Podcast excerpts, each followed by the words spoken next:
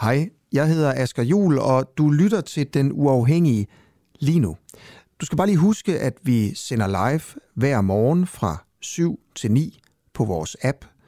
Og på appen kan du også finde nogle af vores andre programmer, der kun er for medlemmer. For eksempel podcasten Spionchefens Hemmelighed, hvor jeg prøver at finde ud af, hvorfor spionchef Lars Finsen er sigtet for at lægge statshemmeligheder. Hvad mener politiet, han har lægget? Hvorfor ordnede man egentlig ikke sådan det her i hemmelighed bag gardinerne?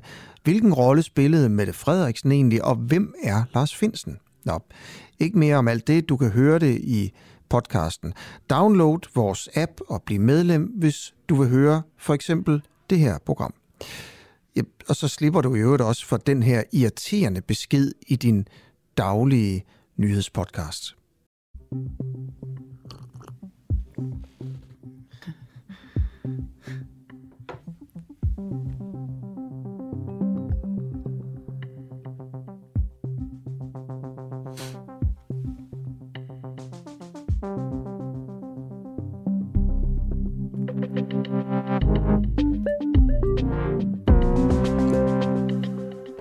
Ja, godmorgen. Mit navn det er Christoffer Lind. Vi har her på Den Uafhængige set meget på det her med kakaoproduktionen, som altså er en ret så grim størrelse, groft sagt. Der er masser af børnearbejdere, også børneslaver, som står bag denne her produktion af chokolader, blandt andet i øh, Elfenbenskysten. Vi har talt med Nestlé, vi har også talt med Frelsen, og de er egentlig meget sådan ærlige omkring, at de kan i hvert fald ikke, de gør en masse gode tiltag, men de kan på ingen måde afvise, at den chokolade, de fremstiller, og vi så kan gå fire om morgenen, den, øh, altså, den er børnearbejder ind over, i hvert fald meget af den. Så det er selvfølgelig et kæmpe problem. Vi har også talt med Fairtrade Danmark. Altså det her fine Fairtrade-mærke, man kan se på for eksempel chokolade, og så tænker man måske, så er det i hvert fald godt det her. Det må være gode forhold, det er, det er produceret under, men øh, det viser sig, at de heller ikke kan afvise, at børnearbejder kan have været indenover, på trods af, at der er sådan et Fairtrade mærke. Men så er der en mand, han hedder Peter Beyer. Han har det her firma, der hedder Peter Beyer Chokolade. Og han er altså ikke bange for at påstå, at hans firma er den eneste mulighed, en dansk forbruger har, hvis man vil være sikker på at købe chokolade, som ikke fremstilles af børn. Det her det er fra Peter Beyers egen hjemmeside. Der står eksempelvis om det produkt, der hedder chokoladeplader. Udover at øh, eje vores egen plantage på den Dominikanske Republik i Karibien, er vi Cocoa Horizon certificeret. Hvilket betyder, at vi kan garantere, at alle chokolader kommer fra bæredygtige kilder uden børnearbejde. Så langt, så godt. Så var jeg lige og kigge lidt op på det her Cocoa Horizon. Det er skabt i 2015 at det er firma, der hedder Barry Callebaut Group, og det er altså en verdensførende leverandør af kakao- og chokoladeprodukter.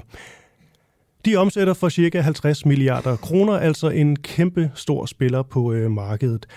Reuters de skrev i december sidste år, at Barry Callebaut har en mission om at komme børnearbejde til livs, men at der stadigvæk er et stykke vej. Der blev faktisk opsnappet lidt over 21.000 sager med børnearbejde i tilknytning til kæden det. Og så hvordan i alverden Peter Beyer kan skrive, at fordi de er Cocoa Horizon certificeret, så kan de garantere, at alt der chokolade kommer fra bæredygtige kilder uden børnearbejde? Det spørgsmål stiller vi her til morgen.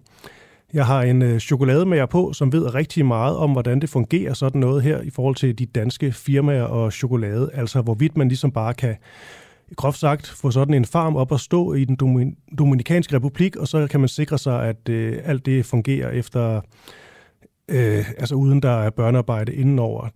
Jeg kan allerede afsløre nu, at det er nok noget, han vil betvivle ret så meget, så det der er noget, der tyder på, at Peter Beyer lyver, men øh, nu skal vi selvfølgelig lige undersøge denne her sag nærmere. Det gør vi i løbet af, af, af denne her morgen.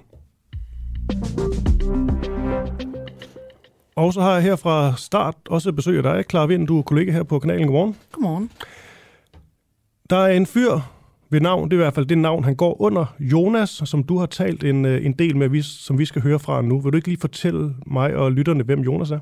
Jo, Jonas er en øh, dansk fyr, der er rejst til Ukraine øh, for at kæmpe i den internationale legion mod russerne. Vi snakkede med ham tilbage i februar, hvor han ligesom havde sat sig i bilen, og som han nu skulle afsted. Og lige siden har jeg faktisk været i, i meget tæt kontakt med ham. Vi har øh, ugenligt talt i telefon, og jeg var med lige fra da han kom over grænsen, til han kom til legionen, øh, og til det, I så skal høre nu. Øh, det var ikke alt, der blev bundet. Det var en klar aftale fra start. Det var både i forhold til, at Jonas gerne ville forblive anonym, og det handlede også om en sikkerhedsrisiko, fordi det måtte de simpelthen ikke i legionen øh, erfare for, at russerne kunne spore dem. På nær en gang har jeg dog fået lov til at bonde vores samtale, og det er simpelthen det, vi skal høre i dag. Og øh, det er det klip, vi skal til at afspille nu. Ja, og det er altså simpelthen et ret unikt indblik i, øh, hvordan det er ligesom at, at kæmpe i, øh, Ukraine, også med alle de problemer, det, det medfører. Vi har også, skal lige sige, at landsformand for Dan- Danmarks veteraner, Nils Hartvig Andersen med, og, øh, og klar, ham taler vi med efter interviewet, for ligesom at få nogle, øh, nogle reaktioner på det. Men her er det altså øh, Jonas. Og hvor befinder I jer så henne nu? Jamen, øh, vi var jo så i den her base her i... Vi overnattede der en gang, hvor vi fik... Øh, hvor vi fik stukket nogle AK'er i hånden og skulle sidde og lege med dem. Altså, jeg kan skille og samle en AK'er på et minut, og det kunne jeg allerede inden jeg var her. Altså, jeg er super snille med, med, med våben. Ikke fordi... Øh, Sidder du med en på dig lige nu? ikke fordi jeg er typen, der har våben. Jeg render rundt med magasiner og granater, AK'er og skudsikker vest. Og hvordan er det Så- at sidde med granater, og øh, altså have granater på sig, og en, hvad er det, I har en AK-74? Jeg har en, øh, det, det er forskellige. De fleste de har en AK-47. Det er fordi, den er til længere, længere rækkevidde end øh, AK-74. Er, er du klar til at dræbe en russer med den? Altså, øh, hvordan har du det med, at du har jo ikke... Øh, jeg ved ikke, jeg går ikke ud fra, at du har dræbt nogen før. Jeg går heller ikke ud fra, at du har skudt med en AK-74 før. Hvordan har du det med, at du skal bruge den til at dræbe et andet menneske?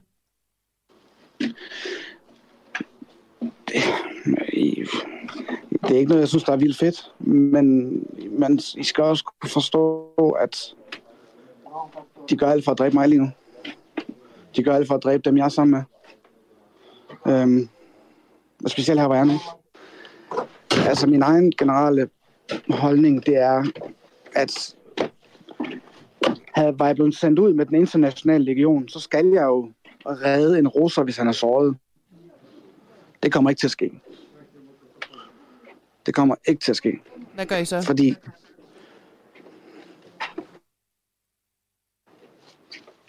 går forbi ham, eller er der nogen andre, der ordner det? Okay. Og det er I sådan alle sammen ret enige om. Det tror jeg. Altså selvfølgelig har han ikke noget våben på sig, og det er en ung knægt, og han ikke har noget våben på sig, så vil jeg gerne hjælpe ham. Jeg vil ikke lappe ham sammen. Det kommer ikke til at ske. Jeg vil ikke bruge mit eget min, min egen ressourcer, som jeg burde bruge på selv eller på mine kammerater, på at lappe ham. To sekunder. English. English. Så øhm, det, det er jo noget, man må gå op med sig selv jo. Øhm, men nej, jeg kommer ikke til at... Jeg, jeg, jeg, har ikke, jeg har ikke noget til overs for russerne på nogen måde. Øhm, Men den første dag, jeg var her, hernede, hvor jeg er nu, den første dag, der kommer de om aftenen, udleverer våben, hjelme, skudsikker veste, og øh, to RPG'er hver, altså raketstyr. Og så fik jeg at vide, at vi skulle gøre os klar, at vi skulle skyde helikopter ned. Så øh, jeg har været med i angrebs, øh, angrebsmissionen. hvordan Øh, fungerer det- det? Vi blev smidt ind i en varevogn, øh, kørt i mørket, uden lys på, kørt random, jeg ved ikke hvor fanden vi var henne. Blev sat af, og fik at vide, at der kommer russiske helikopter med faldskærmssoldater. Øh, og at os udlændinge, vi skulle skyde de helikopter ned. Og så skød I, eller hvordan? Hvordan fungerer sådan noget? Vi satte os i position, jeg havde både med våben, med 30 kilo udstyr, og min medic bag, og samtidig havde jeg to panserværnsraketter.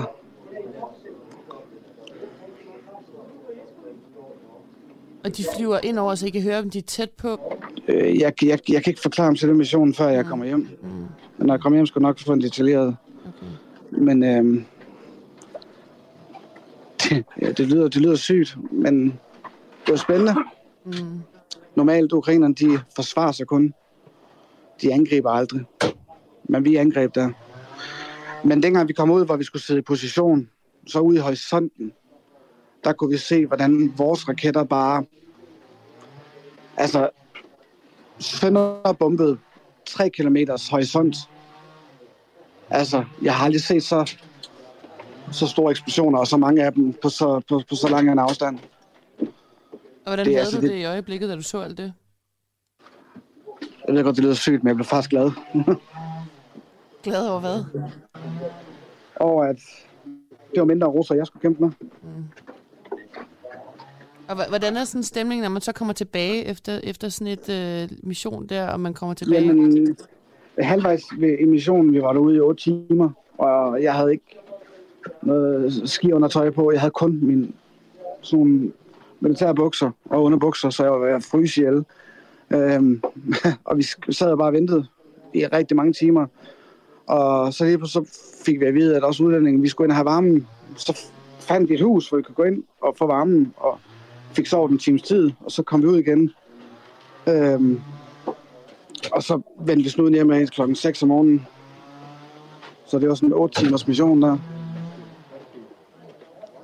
Hvad er det for en... Øh, det lyder som en motorcykel, der er bag dig og sådan noget. Hvad er det for en lyd? Det er motorsav. Okay. Hvad, hvad bruger I dem til?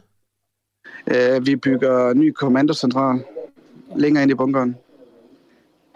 De sidste par dage har vi gravet skyttegrave. Rigtig mange af dem. Vi har lavet en hel fæstning ud foran med skyttegrave. Øhm. Så ja, lige nu, der prøver vi bare at Hvordan er det at være nede i en skyttegrav? Det er bedre at være i bunkeren. Men man bliver skør af stedet ned den bunker her. Er der nogen af dem, du øh, er i et gruppen med, altså nogle af de her, der er i bunkeren, du ikke stoler på?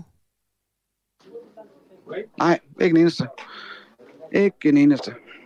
Vi, er, vi føler os meget velkomne. Ukrainerne får ikke mere, end vi gør. Jeg tror faktisk, vi får mere, end de gør, når der kommer nye, når der endelig kommer nye provisioner af en art. For eksempel i dag, der kom de med yoghurt og chokopops. øhm, nogle gange så kommer de med en kasse Pepsi.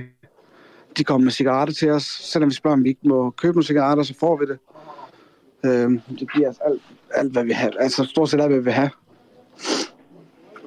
Og, og du er simpelthen den eneste dansker der. Jeg er den eneste dansker i mine omkreds. Hvor, hvor slemt, eller hvor slemt skal du have eller opleve det, før du forlader stedet? Det kan jeg ikke svare på. Det, det er mega svært at svare på. Altså indtil jeg kan mærke, at... Indtil man får følelsen af, at man skal til at skyde klubben med sig selv på grund af tanker. Og jeg ved godt, det lyder hårdt, men også fordi nu har jeg et ansvar i det, at jeg er ligesom udstyret med at skal, lappe, der, lappe deres ben sammen, hvis det bliver sprunget i luften og sådan noget. Altså. Øhm, der skal noget til, før jeg tager hjem. Men jeg kender min egen grænse, og heldigvis så... Jeg er ikke taget herned for at dø. Jeg er taget herned for at forsvare Ukraine mod russisk besættelse. Men tænkte du ikke over, da du tog ned, at det var jo krig, du tog til, at det at blive slået ihjel ville være en del af det? Jeg er ikke bange for at dø, på nogen måde. Øh, at det går jeg hen og dør, ikke fordi jeg skal lyde som en eller anden hjernevasket person, men går jeg hen og dør, så det fik Gud har en vilje med det. Jeg tænker bare, hvad, hvad snakker I sådan om om aftenen? Altså, er der nogen, der lige pludselig begynder at græde, eller er ked af det, eller øh, øh, er bange? Nej, øh, jeg er bange, selvfølgelig er det. Jeg spurgte efter Bibelen i går. Øh, jeg er kristen, øh, og, og det jeg gør, det er jo ikke ligefrem noget, som er velset som kristen. Øhm, så jeg håber, at jeg bruger min fritid lidt på at døde, lære mit våben at kende. Lige nu er dit våben jo alt, hvad du har. Det er din beskyttelse, det er de får navne og sådan noget, og vi renser dem og sådan noget hver to gange om dagen og sådan noget. Så det bruger meget tid på. Øh, øh, vi bruger meget tid på at vende os til 30 kilo udstyr. Det er fandme meget. Når vi kommer fra en træningsbase, hvor vi har... Det vi har trænet, det har været uden udstyr. Samtidig med, at jeg er blevet medic, det er mig, der skal lappe alle sammen. Øh, så bærer jeg også en helvedes masse. En kæmpe task med, med alt, jeg skal bruge til at kunne behandle. Hvad har du af redskab til at kunne, kunne lappe folk sammen med? Slet, slet ikke, ikke engang halvdelen af, hvad jeg skal bruge. Så det bliver meget primitivt. Altså det vigtigste er, vores tourniquet, det, tourniquet, det er, det er den, der kan lukke af for blodtilførelsen til arme og ben og sådan noget. Den er vigtig, så du ikke forbløder. Øhm, der, hvor mine materialer, de ikke rækker, det er skudsår og fragment, metalfragmenter og, og sådan ting i, i bryst- og maveregionen. Øhm, bliver, vi, bliver vi ramt i maveregionen eller brystet med en granat eller splinter derfra, chancen for, at jeg redder personen er meget, meget lille. Hvordan har du det med det? Det er faktisk det værste. Det er, at forestille dig, at du ser din, ser din kammerat, bror, eller hvad fanden vi kalder hinanden, øh, stå for terrorat, hvor der ryger metalsplinter og, og, og alt muligt ind igennem ham. Og at du kæmper i 4-5 minutter på og, altså, at redde ham, og at, at, at det alligevel ikke er nok. Det er, det er nok den værste følelse, jeg kunne forestille mig. Og den er nok meget værre, end at jeg skal tage en, andens, tage en anden menneskes liv. Men heldigvis så har den gruppe, jeg er i, sagt til mig personligt, at der er ikke nogen, der vil give mig skylden, hvis jeg ikke kan redde dem. Jeg er ikke, jeg, jeg er ikke, jeg er ikke uddannet i det. Jeg har, jeg har taget fire kurser, mens jeg har været på den internationale øh, legion. Øhm, så, men der er kun mig, og så har vi en, en combat medic, øh, og så har vi en civil læge, en kvindelig læge, men hun, altså, lige så snart bomberne, når de falder, så hun er ikke vant til det. Hun, så det står, det står op til mig, og så den anden læge, og han er heller ikke uddannet. Han, han, er, han er bare værdig militæret for, og har taget de samme kurser. så Så det er jer, der I har simpelthen aftalt med de andre, at uh, I gør, hvad I kan, og hvis i ikke kan gøre mere, så er der ikke nogen, der kommer til at øh, ikke kunne tilgive hinanden for, at man ikke kan redde, du ikke kan redde deres liv. nej, de ved godt, at det, er, det jeg vender mere med, hvis jeg ikke kan redde livet, det er nok det er hårdt nok i sig selv. Jeg skal lære, jeg, jeg skal lære at tænke, at jeg kan ikke redde alle. Den mission, jeg er på lige nu med, at jeg tror, jeg gør en forskel i Ukraine, den er også helt sindssyg. Denne her mand, øh, Clara, vi skal høre mere til ham senere på morgen. Ja, altså jeg tror, det er vigtigt at sige, at øh, da jeg snakkede med Jonas her, der stod han i en bunker i øh, ydergrænsen af Kiev. Han øh, og en anden gruppe drenge tog væk fra legionen, fordi de simpelthen synes, det var for useriøst. Så når vi snakker og hører Jonas her, så er det altså ham, der står alene med en gruppe internationale soldater ude i ydergrænsen af Kiev. Og klokken 8, der kan man så få lov til at høre, hvilke redskaber Jonas som får, og hvad han skal gøre, hvis russerne de fanger ham. Og man kan også høre om et uheld med et gevær på basen, og man kan høre, hvad, hvad hans sidste ord til familien er. Og det er så klokken 8, man kan lytte med at høre det. Det synes jeg, man skal gøre. Og så kan vi sige uh, godmorgen til uh, Nils Hartvig Andersen, der er landsformand for Danmarks uh, veteraner. Selv tidligere oberst, der har været i det danske militær i, uh, i 40 år, så han ved nok, hvad det her det går ud på. Godmorgen, Niels. Godmorgen.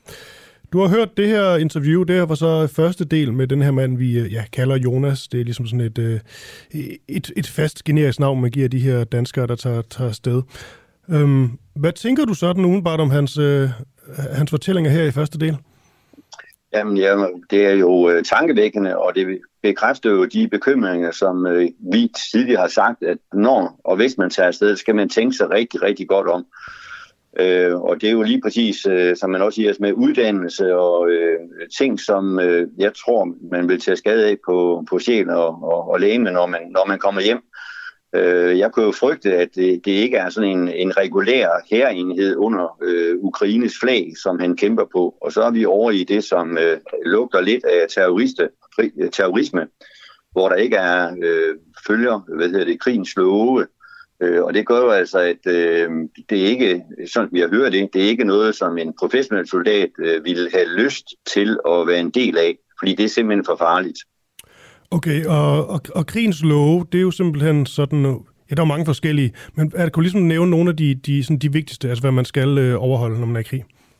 Ja, men det er jo, at man øh, har en forpligtelse øh, over for sig selv, men også over for fjenden. Altså man, man skal kæmpe efter nogle øh, regler øh, med at tage fanger eller behandle såret, øh, og, og kan man sige opføre sig ordentligt. Og øh, det, det er jo så det, jeg kan være lidt i tvivl om, om øh, de her, den her gruppe, øh, om der er en øh, ledelse, altså officerer, befalingsmænd, øh, som øh, har sat nogle regler for, hvordan man kæmper den her kamp. Og jeg ved godt, der er forskel, øh, når en eksistenskamp, så må man tage alle midler i brug, men hvis man ikke kan man sige, følger øh, de gældende regler, så er man på vej ned af en slisk, øh, rent øh, moralsk og etisk, og, og, og det betyder, at, at krigen bliver mere og mere forrådet, end den egentlig øh, kan man sige, burde være. Altså krig er jo, er jo grimt, men, men øh, hvis man ikke kæmper øh, med åben pande, som øh, danske soldater de bliver oplært i, så, så er vi på vej over i, at øh, hvad er det næste, man kan udsætte sine fjende for. Og det ekskalerer simpelthen krigen, øh, som man så også under 2. verdenskrig, tyskerne og russerne, de gjorde mod hinanden. Øh, om det nogle gange kan det være rigtigt, andre gange der kan det være rygterne. Men når rygterne de bliver til virkelighed, så er man altså øh, på skråplanen. Der er en øh, lytter, der hedder Susanne Hørlyk, der har skrevet en frygteligt at lytte til ham. Han har intet til års for russerne, siger han. Hun skriver så også, at jeg forstår, at han er situationstegn nød til at have denne, synes hun, sørgelige øh, tankegang. Var der noget, du blev mærke i, i det, han sagde? Han var også sådan inde på noget med, at han talte om, at han, han griner lidt på et tidspunkt, fordi så var der færre russer, altså så var nogen, der bliver, der bliver dræbt. Altså, er det bare den tankegang, man skal have, eller hørte du noget, der ikke lød helt, øh, som det skulle være? Jamen altså, øh, der er jo ingen tvivl om, at når, når, når folk skyder på en for at slå en ihjel, så, så bliver man nødt til øh, at, at oprette sådan et, et skjold, øh, og det bliver jo selvfølgelig med, at man både kan hade fjenden, og man ønsker selvfølgelig at slå fjenden ihjel, og nogle gange med alle midler. Det, det er jo en del af, hvad kan man sige, overlevelses, den personlige overlevelsestaktik. Så det, det forstår jeg godt, og det er så kun et spørgsmål om, hvordan man kæmper. Øh, nu hører vi ikke noget om øh, den udrustning, 30 kilo. Altså vi kan høre, at de er i hvert fald dårligt udrustet, og, og derfor, øh, hvis man skal kæmpe med nogen, som er dårligt udrustet, og, og jeg er ikke selv sikker på, hvor, hvor godt uddannet han er med sine fire kurser, øh, men, men hvad har man med? Er de uniformeret? Er de afmærket øh, som, som øh, ukrainske soldater osv.? Så der er en hel masse regler, som, som der er, og jeg kan, nu har jeg ikke hørt noget om øh, hvad hedder det, hans fører, men han har jo selvfølgelig også, hvis han var soldat, så vil han også have nogle moralske øh, hvad hedder det, regler for sig selv. Nu har han jo taget øh, hvad hedder det, afgjort, at han, at han er klar til at slå ihjel, og han er også klar til at blive, blive slået ihjel. Og, og det er i hvert fald det første, øh, man skal sætte sig øh, og, og bestemme, inden man tager afsted på sådan en farlig mission. Og, og det er altså ikke for Danmark, det er for ham selv. Mm. Hvordan kan, ja, selvfølgelig, det er selvfølgelig, fordi, sådan, mener du, fordi ligesom officielt ikke er for, for Danmark. Han har, man kan sige, han har fået lov af Danmark til at tage afsted, og så ikke blive man kan sige, retsforfulgt øh, efterfølgende. Øh, jo, en ting, det, det kommer ind på, hvad det er, han, øh, han bliver, hvad han, hvad han udretter dernede. Øh, altså hvis han, han udretter noget, som ikke er jævnført krigens love, så har både Ukraine ja. øh, og også senere Danmark jo, øh, hvad hedder det, krav, øh, eller de skal jo forfølge ham for, for krigsforbrydelser. Det, det håber jeg ikke, at han kommer ud for. Og det er jo også det, at øh, så må han også selv sige fra. Altså hvis der ikke er nogen officerer og men som ligesom øh, lægger reglerne øh, og blandt andet krigens love, så må han selv gøre det. Og han har jo mulighed for, at, øh, at han kan tage hjem, hvis han synes, det bliver for meget. Øh, og det vil jeg da råde ham til hurtigst muligt at gøre, øh, inden øh, han kommer ud i noget, noget snavs, som han heller ikke selv kan stå på mål for, når han kommer hjem til Danmark. Mm. Du lyder sådan lidt, øh, lidt bekymret for, hvor det her, det kan, hvad det her det kan ende med. Ja, det, jeg, jeg er virkelig bekymret for, at øh, når man kæmper som en, en enkelt ulv derude blandt øh, andre ulve, som, øh, som måske ikke er så organiseret som øh, vi andre, altså når man bliver sendt ud af, af Danmark eller et andet land, øh, jævnfører øh, Folketingets love og forsvarets love og landets love, øh, det lugter lidt mere af, at det er, hvad kan man sige, øh, ja, at de, de, de kæmper i en eksistenskamp øh, med alle midler, og det kan jeg være nervøs for. Okay, Niels Hartvig Andersen, vi, øh, vi tales ved Øh, efter næste interview kl. 8, var der også kom mere fokus på, ved jeg, sådan nogle af de altså våben, de har, men også hvordan de ligesom er stillet i forhold til russerne. Det er selvfølgelig også noget at sige, altså hvilke våben russerne ligesom har, og hvad de så ligesom skal, skal kæmpe imod med. Men øhm, skal vi ikke bare tage den lidt senere på morgen? Jo, tak for det. Tak for det. Godmorgen. Godmorgen.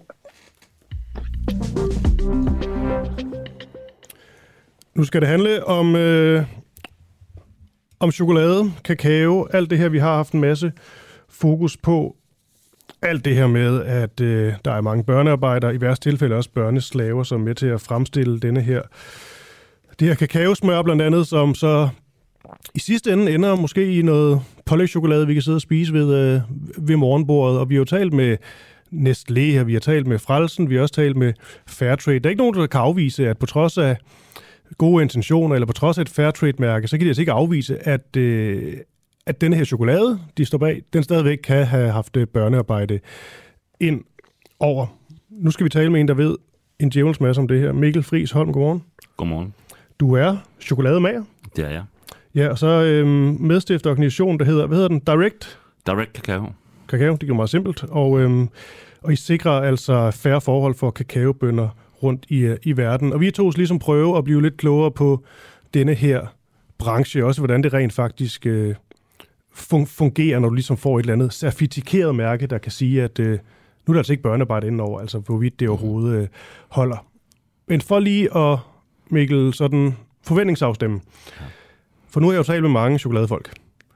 Øhm, men du er så en af dem, der siger, at, øh, at der er ikke børnearbejde i det chokolade, du laver. Ja, Kan du, altså, kan du garantere det nu? det vil jeg mene, jeg godt kan. Ja. Ja. ja. Okay. Ja. Jamen, jeg er ved at blive sådan lidt, øh, lidt mistænkelig på alt og, alt og alle nu. Ja, det kan jeg godt forstå. Men, men du skal jo forstå, at, at, at langt hovedparten, altså over, mange, langt over 90 procent af, af, af dem, der sælger chokolade i den ene eller anden form herhjemme, de får mere eller mindre deres chokolade fra de samme leverandører, øh, som ikke kan garantere det. Ja, og jeg vil bare lige spørge dig, bare så alle lige med. Hvad er det så, du gør anderledes? Øh, jeg tager ud og, og møder bønderne, eller jeg møder kooperativerne øh, der, hvor de er, øh, og ser på forholdene, øh, inden jeg handler kakao. Men, men man kan sige, måske endnu mere vigtigt, så sørger jeg for at handle kakao øh, fra områder, hvor der ikke er risiko for børneslaveri, og hvor børnearbejde øhm, kan man sige, hvis det findes, så er det fordi, når, når, der, når børnene kommer hjem fra skole, så giver de en hånd på, på gården. Og, og det, det er jeg selv vokset op med, det kan jeg sådan set ikke sige noget galt i, så længe det, det er ordentligt. Okay, jeg skal bare lige øh, prøve at forstå sådan hele, alle de her mange led, der er i det.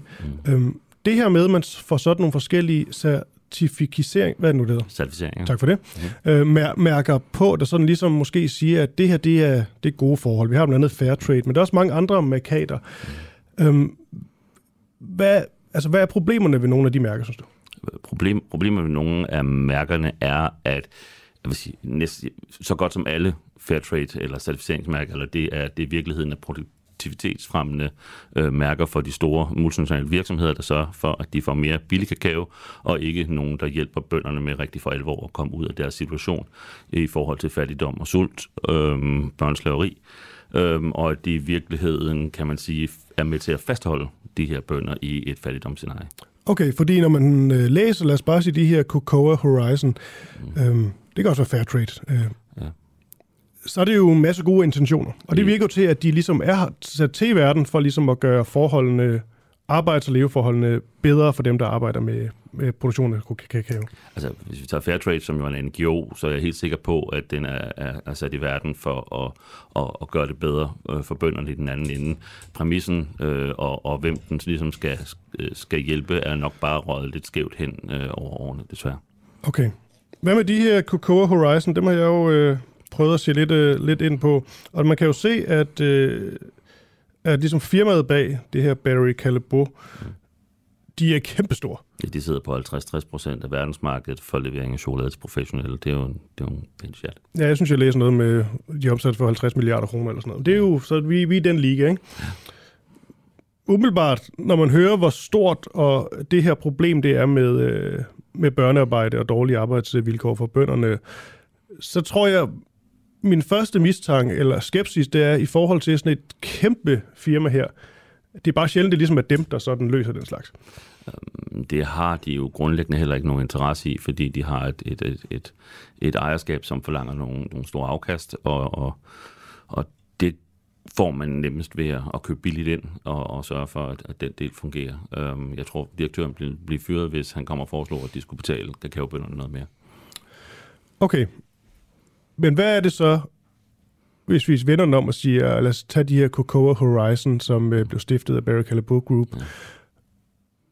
Hvad gør de godt? Altså, den, den påstår så at være uafhængig af, af, af, af Barry Callebaut. Ja. Øhm, det er i hvert fald sørget for på papiret i forhold til bestyrelsesmedlemmerne, at der er en mere, som ikke er ansat. Åh, oh, sådan, okay. Ja, øhm, altså for, for mig at se, at det er jo en, en, endnu en af de her øh, store multinationale virksomheders egen certificering, hvor de laver nogle regler, som passer dem rigtig godt øh, i forhold til, hvad der er rart og hvor at den ganske givet gør et eller andet, øh, som gør en, en lille forskel, men, men hvor lidt er, er ok at kalde en forskel i forhold til, vi snakker om ekstremt fattige mennesker, som det sted lever i sult øh, og, og, og voldsom fattigdom. Øhm, den er for mig at se fuldstændig ligesom den katolske afladsordning, øh, øh, som vi havde en reformation tilbage i 1534 øh, for at gøre op imod, hvor man har hele børneslave, eller i hvert fald øh, børnearbejdschokoladen kørende i, et, i en cirkel, og så kan du købe der, øh, hvad hedder det, god samvittighed ved at betale nogle penge til, til den her fond ved siden af og dermed får du så øh, lov til at sætte et mærke på, på den, den chokolade, vi ellers lige har snakket om, er noget rigtig skidt.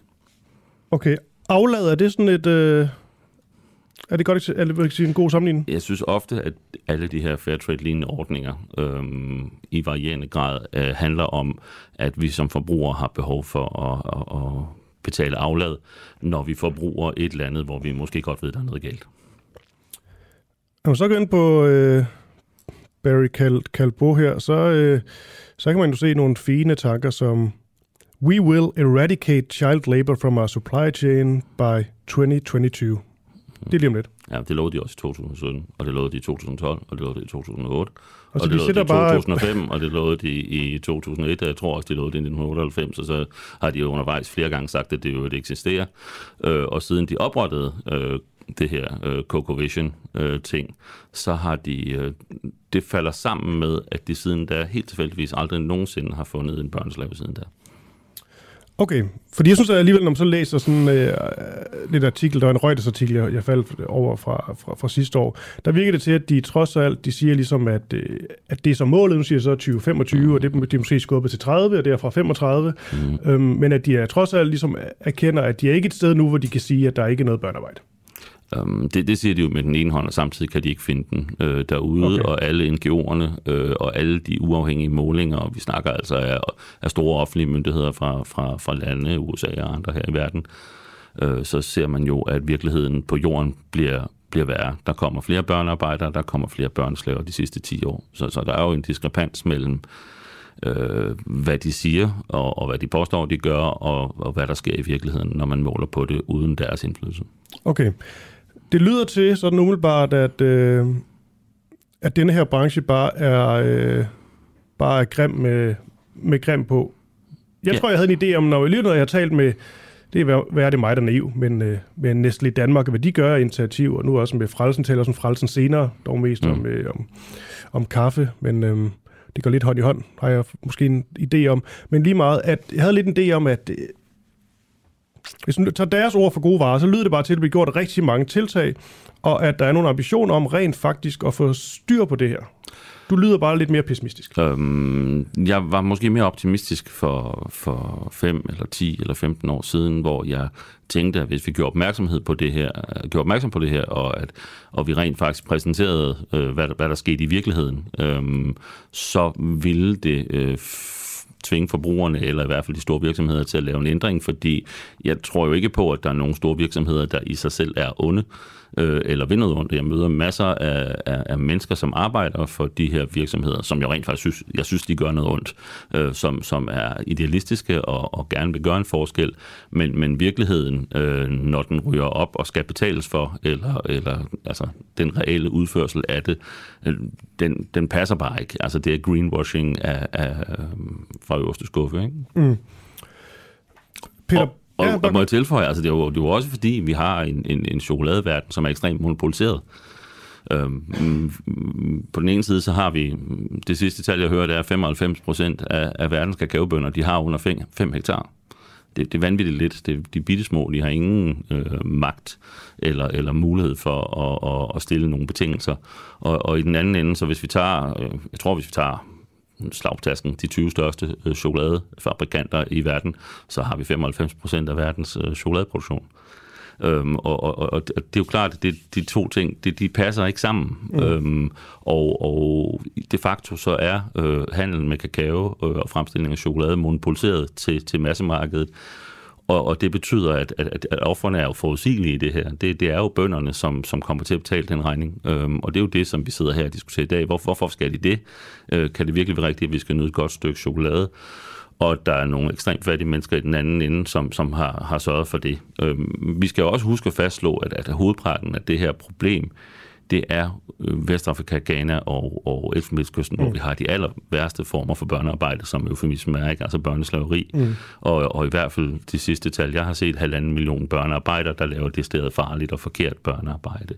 Øhm, og, og det er jo vanvittige tal i forhold til, at det skulle være et nydelsesmiddel. Det synes jeg, vi skal gøre noget ved. Ja. Og når man så kigger på den danske chokoladebranche, jamen en ting er, hvad vi finder i Netto, men noget andet er for eksempel jamen, alle dem, der handler med Kalbau, som jo er Frelsen og Peter Beyer og så videre, som får alt deres chokolade fra, fra de her leverandører, ikke? Altså, de har jo behov for at, at, at, øhm, at få øh, en eller anden form for, for man sige, god samvittighed over for forbrugerne, og det er jo det, som Coco Vision øh, i hvert fald på overfladen øh, skaffer. Jeg oplever ofte, når jeg er ude og prøver at sælge min chokolade, og så siger folk, at vi skal have det vi skal have bæredygtighed, reel bæredygtighed, det er det, det, det, det, vi forlanger. Og så siger man, det kan vi godt, men det, hvis jeg skal levere det, så koster det bare to til tre gange så meget, som det de andre laver. Øh, men til gengæld så kan jeg garantere det 100%. Mm. Og så øh, ofte, oftest, så mister jeg jo sådan en ordre, fordi jeg bliver underbudt af af en af dem, så vi lige har den, nævnt. Ikke? med den billige løsning. Ja. Øhm, jeg har lige citat, som lige selv vurderer, hvem der måske har sagt det. Den eneste måde, du kan være sikker på at undgå børnearbejde på, er, når du køber chokolade. Eller når du køber chokolade, er at finde et firma, der har sin egen plantage, og som gennem sin organisation sikrer, at der ikke er børn indblandet. Og det er vi det eneste firma i Danmark, der har. Ja, og det er jo Peter Beyer, det, det kender jeg jo godt. Hans, hans ting, jeg ved ikke, om han ejer en plantage i virkeligheden. Det kan godt være, at han gør det. Jeg er... Han siger, han har en, øh, bare til lyttende, en øh, kakaoplantage i den Dominikanske Republik i, øh, i Kar- Karibien, siger han, er den eneste danske chokolatier, der, der har det. Og så sikrer han ligesom, at råvarekvalitet, ordentlige arbejdsforhold, og også, at man undgår børnearbejde. Jo, jo, det, det, er jo, det har han jo sagt i mange år. Det kan også godt være, det er rigtigt. Øhm, det, det skal jeg ikke betvivle. Jeg ved bare, at han får, så vidt jeg ved, al sin chokolade fra, fra Callebaut. Øhm, og også den, der øh, bliver lavet eller kommer ud af hans fabrik, der bliver bearbejdet af, af Barry Callebaut. Øh, om, om, om det så lige er præcis hans chokolade, der ryger eller ej. Jeg har altid synes, det var spændende, og, og, og mystisk gerne ville vide mere om det. Øhm, det altså, det kan godt være det rigtigt. Jeg kender ikke hans, hans, hans forretning der, men for mig virker det også som en, en af de der historier, som ikke rigtig kan verificeres, når det kommer til stykket. Er det ellers noget af det rigtige at gøre, det her med at få sin egen øh, plantage? Det ved jeg ikke, om jeg synes. Altså, hvis du skal have dansk smør, skal du så også eje en, en landbrugsejendom i Danmark, øh, hvis du skal købe dansk smør ude i verden. Det er jo, det er sådan en underlig øh, omvendt øh, ting.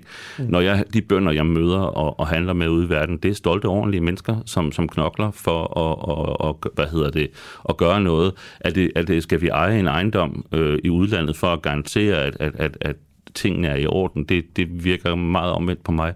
Det virker mere som om, vi skulle sørge for at, at lave en struktur og en logistik, hvor vi rent faktisk øh, ved, hvem det er, der arbejder for os, eller leverer øh, råvaren til os, så vi har styr på, hvad der sker, og så sørge for at blande os, og sørge for, at forholdene er i orden.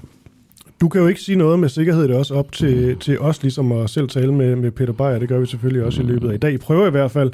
Men det lyder til, at du trods alt har en sådan højlig tvivl om, hvorvidt det her skønbillede, det, kan, det nu også kan, kan passe helt? Øh, det, igen, altså, jeg, jeg sidder ikke med hverken regnskab eller skøder eller, eller noget andet, men, mm, men den virkelighed, jeg ser, øh, kunne tyde på, at, at, at forholdet måske var lidt anderledes. Øhm, og, og, og altså, det, er jo, det er jo svært, øh, ikke fordi jeg skal hænge ham specifikt ud, men, men, men hvorfor ser vi ikke øh, hvordan tingene foregår. Det bliver sådan en, der er en diskrepans. Hvem, hvem laver chokoladen? Ikke? Han har jo ikke en chokoladefabrik, Peter Beyer. Han laver jo ikke chokoladen selv. Han, han, han får chokolade, som han forarbejder til fyldte chokolader. Så det, det, allerede der er der en diskrepans i, i, i den his, historie, men, men, men vi ser den jo øh, over hele linjen, ikke? Altså om man så siger, at vi har Coco Vision, ergo kan du som forbruger øh, have god samvittighed, jamen hvor lidt mere skal vi betale de her bønder for, at, mm. at, at man kan have god samvittighed? Det, det er jo det er jo et øh, universelt problem i hovedparten af chokoladebranchen. Der er ikke ja. ret mange, der er gået hele vejen. Og det er jo heller ikke, man kan sige, for at hænge Peter Beyer ud, men det er jo egentlig også bare fordi, når, når man brander sig så hårdt, og jeg går også ud fra, det er mit gæt her, at tjene rigtig mange penge på at brande sig på den rigtige måde, med at man ligesom er den gode chokolade med. Altså, det er jo en, en fortælling, der ligesom bliver, der bliver solgt, og som mange vil købe ind på. Så er det også godt lige at tjekke lidt op på det, og i hvert fald se på nogle af de her statements. Og vi tager lige det sidste, så skal vi nok uh, slutte, men, men det er jo det her med Cocoa Horizon, vi har været inde på. Ja. Der står jo direkte på Peter Beyers hjemmeside, det er bare at gå ind på eksempelvis et produkt som deres chokoladeplader, det kan også være andre produkter fra uh, og Peter Beyer, så står der, at øhm, Udover at eje egen plantage på den Dominikanske Republik i Karibien, er vi Cocoa Horizon certificeret. Hvilket betyder, at vi kan garantere, at alle chokolader kommer fra bæredygtige kilder uden børnearbejde. Det er jo en garanti, det her. Mm, ja, det er det. Altså, det vil jeg ikke ture, fordi det er jo ikke... Coco Horizons egne tal øh, er jo noget med, at Barry Callebaut, hvad det sidste jeg så, var det 2018-2019-tallene, var, at de rent faktisk vidste, hvor var det 36 procent kakaoen kommer fra. Igen, jeg, jeg kan ikke mm. alle de her tal 100 og, og kan sige noget, der ikke er helt 100. Men, men, men Coco Horizon handler om, at de gerne vil finde ud af, hvor deres kakao rent faktisk kommer fra, og de vil gerne prøve at lave et projekt, som gør, at bønderne får lidt mere Øhm, det her lidt mere, når man kigger ind på tallene og begynder at regne ud og, og dividere det ud på bønderne, er, er en absurditet, men, men, men, men intentionen er der. Men de kan ikke garantere noget, det siger de jo også selv, og, og, og Barry Callebaut er jo en af de seks virksomheder, som er tiltalt nu i USA for, for netop at, at have børneslaveri i deres supply chain, hvad de selvfølgelig selv benægter, eller i hvert fald selv benægter at have ansvaret for. Altså. Men det er faktisk noget, jeg, jeg faldt over her til sidst. Det var, at øh, når man går ind på Cocoa Horizon, så er det jo faktisk netop noget, de ikke gør. Altså, de garanterer faktisk ikke, at der ikke er, er børnearbejde. Det gør også Peter Beyer så bare. Nej, de garanterer det ikke, og tilfældigvis har de ikke fundet nogen siden det startede. Altså, men, men, men når Miki tager ned, Miki Mistrati tager ned i, i plantagerne og andre, det er jo ikke kun ham, og, og, og, og, og i Vestafrika, Ghana eller i, i Elfbindskysten, så er det jo, virker det jo nærmest som om, at det, de skal bare dreje til højre, og så er der en kakaoplantage, ja. og så vælter der 8-10-12-årige børn rundt, som ja. ingen rigtig ved, hvor kommer fra, og de er alle sammen tilfældigvis familie med, med ham, der, der, der ligesom holder øje med dem. Altså. Okay, men hvordan i alverden Peter Beyer kan garantere det her? Øhm, jeg forstår det stadig ikke, og jeg forstår det endnu mindre nu, hvor jeg talt med dig, men det er jo bare at spørge ham. Det er, det, det, det, det, det, det, det er jo ikke, kan man sige, jeg, vi, det er jo ikke min opgave, det mener jo jeres opgave at prøve Vi tager en snak med, med, med Peter Beyer, mm. for der, det virker mystisk. Men om ikke andet, øh, Mikkel Friisholm, mm. tak for at gøre os øh, en del klogere på denne her øh, desværre be, beskidte branche stadigvæk. Det er svært, og det er beskidt, og, og, ja. og det koster penge at gøre noget ved. Og du har altså Direct Cacao, og du er chokolademager, og øhm, Ja, du arbejder i hvert fald for at sikre øh, færre forhold for kakaobønder rundt i verden. Jeg har i hvert fald besluttet mig for, at vores chokolade, den jeg laver, den skal ikke være bygget på ryggen af nogen andre. Udtaget. Tak for det. God dag. I lige måde. Tak.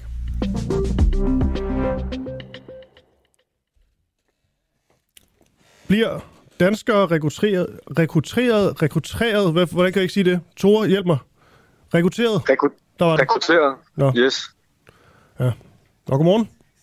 Godmorgen. Nå, bliver danskere rekrutteret af internationale islamister? Det er det spørgsmål, vi, øh, vi stiller. Fordi for første gang nogensinde, der er IS-støtten og islamisten Anjem Shudaris netværks øh, nyhedsbrev blev oversat til til dansk. Og ham her, Anjem, ham, øh, jeg kan huske ham en gang, hvor han sad i Deadline foran Martin Krasnik og sagde nogle ret så rabiate ting. Vil du ikke lige prøve at sætte nogle ord på, hvem han er, Tore Hamming? Jo, altså hvis du, hvis du ligesom skulle pege på en person i, i Vesten, eller i hvert fald i Europa, som over de sidste 10 år har ligesom øh, drevet den her radikalisering og særlig øh, support til islamisk stat, så er det Anjem Chowdhury. Øh, han har ligesom haft en finger med i, i det hele. Han er baseret i London, men har, har øh, øh, fanger ham, der går ud til alle europæiske lande, her blandt Danmark. Og øh, har jo været ja, årsagen til, at mange er rejst til Syrien, og har selv været inde og sidde og afzone en terrordom, som han så øh, kom ud, ud øh, efter afzonet for et par år siden. Okay, og Thor Hamming, du er jo forsker i jihadisme, og du er også med til at lave Ekstrabladets podcast, den, der hedder Homegrown, som står bag det afsløringen her. Og lad os lige komme ind på det her, det her nyhedsbrev. Nu kan man mm-hmm. så mhm. læse noget, der er skrevet på, øh, på dansk. Har du den præcise ordlyd af det? Eller ikke, kan du huske ikke foran mig. Kan du huske Nej, jeg sidder, Øh, nej, det er jo langt. Det er langt. Okay. Men, øh, men, jeg, men, men jeg kan kort øh, sagt sige, hvad det handler om. Ja, tak. Øh, fordi han, han udgiver sådan et, et, et ugenligt øh, nyhedsbrev, eller en Twitter-storm, som man egentlig kalder det, hvor han øh, hver fredag ligesom lægger op til, at nu skal der være en eller anden protest mod et eller andet emne. Øh, og det sidste, hvor det var øh, på dansk, der var det omkring øh, udsendelsen af muslimer fra vestlige lande. Altså det her med, at vi begynder at deportere øh, der måske er født og, og opvokset i Danmark, mm. øh, til, til andre lande. Og der, der er så en sag med en, øh, en dansker, som også har været i Syrien og, øh, og kæmpe for islamisk stat og afsonet en terrordom for det. Det er, han, øh, det er han færdig med nu, og nu skal han så øh, deporteres til øh, Tunesien, og det øh, er Anjem Chari meget imod, og han bruger det ligesom til at sige, se hvor dårligt, at man behandler muslimer i Danmark og i alle mulige andre lande. Mm. Okay, Anjem Chowdhury her, han er en, øh, en magtfuld herre. I forhold til det her, øh, det her nyhedsbrev, eller hvad jeg nu skal kalde det, der bliver sendt ud og nu bliver oversat til dansk, altså hvor stor indflydelse har du? Har du nogen, øh, nogen idé om det? Nej, altså det bliver læst i, i små øh, kredse. Det, øh, det figurerer på øh, nogle mærkelige, øh, obskure øh, platforme, fordi at han, øh, han prøvede at komme tilbage på Facebook og Twitter og sådan noget, men de lukkede ham ned øh, med, det, med det samme. Så han længere sådan, i offentligheden. Det er jo mere til, øh, til, til små kredse og personer, der måske allerede sympatiserer med ham, og de prøver så at, at dele det lidt mere og disseminere det, men, men altså, det er jo det er begrænset, hvor, hvor bredt han når ud nu. Øh, og derfor prøver han jo også at komme mere ud i de her mainstream øh, medier. Han kontaktede faktisk mig i går for at spørge, om, om ikke kunne på en eller anden måde lave et interview, så han kunne komme ud med det her budskab øh, til medierne i Danmark, og det, det sagde jeg så nej til, men altså, han prøver i hvert fald. Jeg forstår ikke helt, at han bare... Øh, kan han bare gå rundt og, og skrive, hvad han vil? Ja, men det kan han jo. Altså, han er jo... Øh, altså nu, jeg, jeg mødtes øh, selv med ham øh, sidste sommer, og mm. han, øh, han, er en, en klog gut, øh, og han ved præcis, hvad han må sige og ikke må sige. Han er uddannet jurist, øh, har, har fuldstændig, eller næsten fuldstændig styr på, hvor den røde linje går. Nu var han jo inde og afzone, fordi han måske sagde lidt for meget, men, øh, men ellers har han, har han rigtig godt styr på det. Han er også med på diverse amerikanske og britiske talkshows fra tid til anden, hvor han er inde og siger lidt det samme, som man også sagde til Krasnik dengang i Deadline. Så, øh, så han, han, han ved godt, øh, hvad, hvad han kan sige og hvad han ikke kan sige. Ja, i Krasnik, det, jeg kan bare huske noget det er også noget med at øh, gå ind for stening, øh, sådan noget med at få skåret hen over, alt muligt. Det var, det var bare sådan, det var ret ekstremt, men jeg tænker også mere i forhold til hans sådan, i hvert fald angivelige tilknytning til, øh, til terroranslag, til, øh, terrororganisationer, IS og så videre. Øhm, jeg tænker bare, at han var en farlig mand at gå rundt. Men, øh... Jamen, det, det er han jo også, ikke fordi han selv kunne finde på at lave noget, men fordi han, han øh, er god til at få andre til at gøre det på en eller anden måde, og han har, han har også en tæt forbindelse til, til tidligere danske grupper, kaldet til islam og, og Milato Ibrahim, eller hvad de ellers har heddet gennem årene i Danmark, øh, som, som netop var nogle af dem, der endte med at rejse til, til Syrien og kæmpe for islamisk stat eller al-Qaida. Så han er, jo, han er jo på den måde en, en, en meget farlig person. Sidst han var i Danmark, der, øh, der blev der også taget billeder af ham, hvor hans gode ven øh, stod ved siden af ham, som senere få måneder efter øh, besøget i København faktisk endte med at tage til Syrien, hvor han blev den nye jihadi John, altså den her person hos islamisk stat, der stod og henretter øh, øh, gisler på, på videoerne. Så det er jo nogle farlige folk, han også øh, omgiver sig med. Og Thor Hamming, øh, det her nyhedsbrev, der nu bliver oversat øh, til dansk, jeg vil egentlig bare gerne prøve at få nogle flere ord på, hvad du tænker. Altså nu er det ligesom oversat til dansk. Er det så noget, vi skal være lidt øh, sådan bekymret for herhjemme?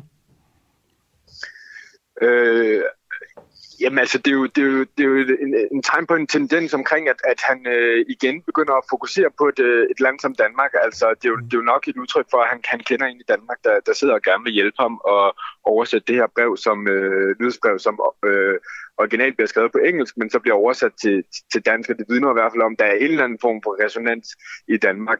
Jeg tror ikke, vi skal være bange for, at, øh, at Chowdhury får den samme indflydelse på det ekstremistiske miljø i Danmark nu i 2022, som man havde tilbage i, i 14-15. Øh, fordi der var det ganske betydeligt, hvor meget han havde at, at, at skulle have sagt. Altså han havde ulige møder øh, med danske ekstremister, hvor han simpelthen sad og fortalte, det her det skal I gøre, I skal gå på, gå på gaden og sige det her, gøre det her det tror jeg ikke, han kommer til at, at kunne gøre igen i, i 2022, fordi han simpelthen er for øh, kendt og, og polariserende en figur. Mm. Så til mit øh, åbningsspørgsmål, jeg ikke rigtig kunne øh, udtale, øh, bliver danskere rekrutteret af international øh, islamist, altså Anjem Chowdhury her, der, øh, der kunne du ikke svare sådan entydigt øh, ja det gør de sikkert. Øh, jeg, jeg, har ikke, jeg har ikke bevis for at kunne sige det, men, mm. men mit øh, øh, spekulativt vil jeg sige ja, men nok i, i lille antal. Okay. Så Hamming, jeg tror egentlig, det var det, du Ph.D. og forsker i jihadisme, og Ekstrabladets podcast uh, Homegrown. Homegrown, Ja, yes. kan, du, kan du, lige, du kan lige lave skamløs reklame i uh, 10 sekunder. Jamen, den afdækker jo historien omkring det ekstremistiske miljø i Danmark øh, over de sidste 4, 5, 6 år, som ikke er blevet betalt, øh, fortalt før, så øh, lyt til den.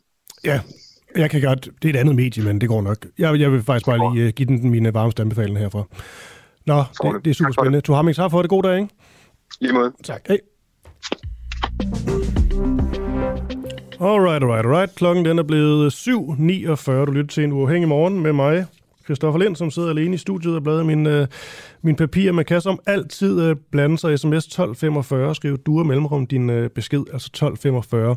Man kan også gå ind på Facebook, hvor der kører sådan et øh, livestream, hvor der så også er et øh, kommentarfelt, hvor man bare kan skrive ind. Vi prøver at få nogle af, af kommentarerne med. Og øh, indtil videre, der har det jo handlet om det var et spændende program ind her til morgen, synes jeg. Det handlede om, øh, om Jonas, kalder vi ham, øh, dansk øh, soldat. Har i hvert fald selv valgt at blive øh, soldat i, øh, i Ukraine for at, at kæmpe, som giver nogle direkte beskrivelser fra, øh, fra krigen. Og øh, her om 10 minutter kan du høre anden del af det øh, interview, hvor han også taler mere sådan omkring øh, udstyr, altså Ukraine, øh, i forhold til, til russerne. Hvad har de egentlig at, at kæmpe med? Så har det også handlet om, øh, om chokolade, altså det her med chokoladeproduktion, børnearbejde, børneslaver. Og det fortsætter vi lidt med, eller ikke bare lidt med, det fortsætter vi meget konkret med med Henrik øh, Frelsen. Han er direktør i, øh, i Frelsen øh, Kaffe. I går der havde vi øh, Henrik Frelsens fætter med. Det er Peter Frelsen, som er direktør i, øh, i Frelsen, når det kommer til, til chokoladen. Og øh, er du med med Henrik Gården? Godmorgen, Christoffer. Godmorgen. Der er jo det her øh, Fairtrade-mærke, som øh, også er på, på Frelsen øh, øh, Kaffe, tror jeg. Der, der stod på, på, øh, på jeres, øh, altså Frelsens hjemmeside øh, i går, hvilket vi så talte med, øh, med Peter om. Med Fairtrade-mærket på vores produkter ved vi, at vores råvarer er produceret under ordentlige forhold til både mennesker og miljø. Og så sagde øh, Peter Frelsen, at øh, det muligvis var en sådan lidt for romantiseret et eller andet formulering. Hvad, hvad synes du egentlig selv? Det, det gik på i går, det var jo omkring det her med garantier og forskelligt. Og Mm. det er klart, det her det er jo et område, hvor der er 125 millioner mennesker, der er beskæftiget med kaffeproduktion. Og lige meget hvilken mærkningsordning eller hvilken produktionsform det er, så kan jeg jo selvfølgelig heller ikke udstille en garanti. Så, øh, så på den måde er det jo relevant, og det har min fætter også ret i. Øh, vi skriver, så vi ved, øh, og så kan vi diskutere over. Nu har vi lagt det ind sådan, så at vi skriver, at vi arbejder for, øh, altså med Fairtrade, der arbejder vi for bedre øh, arbejdsforhold og, og miljø. Ikke? Og det er nok også den rigtige øh, betegnelse på det, så, så den, er, den er modtaget og noteret. Okay, skal jeg lige, bare lige til lytterne, lige læse måske den nye formulering op. Vi har valgt Fairtrade-mærket, da det ud over at værne om naturen, også garanterer en mindste pris til kaffebunden, plus støtte op om uddannelse og sociale projekter. Er det sådan, der nu? Ja. Ja. Så der, der er dog, en, enkelt, der er ja. dog en, en enkelt garanti, og det er i forhold til, øh, til kaffebunden, men ikke... Ja. Ja, der, der står faktisk, hvis vi lige tager den lidt, fordi der, der står nogle forskellige steder, men der står også med Fairtrade-mærket på vores produkter arbejder vi for, at vores råvarer er produceret under ordentlige forhold for både mennesker og miljø. Så det, det er Okay, også en anden ja. del af det. Det er godt lige at få med. Nå, øhm, men så kan jeg jo spørge sådan måske lidt frækt. Hvilke dårlige forhold i jeres øh, kaffeproduktion vælger I så egentlig at acceptere som, øh, som firma, siden I ligesom har besluttet, at den her sætning skulle laves lidt om? Det er det her med garanti. Øh, fordi det er så stort og komplekst et område, så skal jeg jo ikke sige, at det er en garanti, hvis jeg ikke er 100% sikker. Øh, jeg har tiltro til Fairtrade-mærket, og det synes jeg faktisk er vigtigt, og det er også det, jeg fortæller vores kunder, det er, at når vi har valgt Fairtrade-mærket, så er det fordi, det er en mærkningsorden, som jeg har tiltro til. Er der noget, der kan gøres bedre? Ja. Er vi i mål? Nej. Er der store problemer? Ja. Bliver tingene bedre? Og det begynder at blive interessant. Det mener jeg faktisk, det bliver. Og jeg mener i høj grad også, det bliver bedre med fair trade. Og den her dialog, jeg har med vores kunder, der er nogle gange, så, så, så prøver jeg at forklare lidt anderledes, fordi meget hurtigt så kommer vi hen på, jamen fair trade er lidt dyrere og sådan noget. Hvordan kan jeg være sikker på, om pengene de går til, til bunden og sådan nogle ting? Og så, så prøver jeg at vinde den lidt om, og så siger jeg er faktisk ikke... Øh, det er faktisk ikke pengene, der gør forskellen. Nej. Det jeg, det, jeg godt kan lide ved fair trade-mærkningen, det er et, det er en tredje part. Det vil sige, at den er ikke bundet op på mig som firma. Jeg er heller ikke stor nok til at kunne lave mine egne sådan store certificeringsordninger. Den, det er en tredje part. To, så er det bærende i fair trade, det er de her audits. Det er, at øh, de øh, bønder, de kooperativer, der deltager i det her, de får besøg af nogle kontrolorganer fra Fairtrade. Og under de her øh, besøg, der er det selvfølgelig, at tingene er i orden, men der er en rådgivningsdel, og der er en vejledningsdel, og der bliver stillet nogle krav til de her bønder. Og kravene er faktisk det, jeg synes, der er aller, aller vigtigst. For pengene er motivationen for at få dem til at flytte sig. Og der er kun en måde, vi kan få folk ud af fattigdom. Det er faktisk ved at få dem til at flytte sig selv. Fordi pengene alene gør det ikke. For det øjeblik, at der ikke er brug for lige så meget kaffe fra deres område, jamen, så får de jo ikke solgt deres fair trade kaffe, og så er vi tilbage, hvor vi startede. Det er den her udvikling, hvor vi stiller krav, og de bliver motiveret til at flytte sig selv. Hvordan anvender de ressourcer nu hos sig?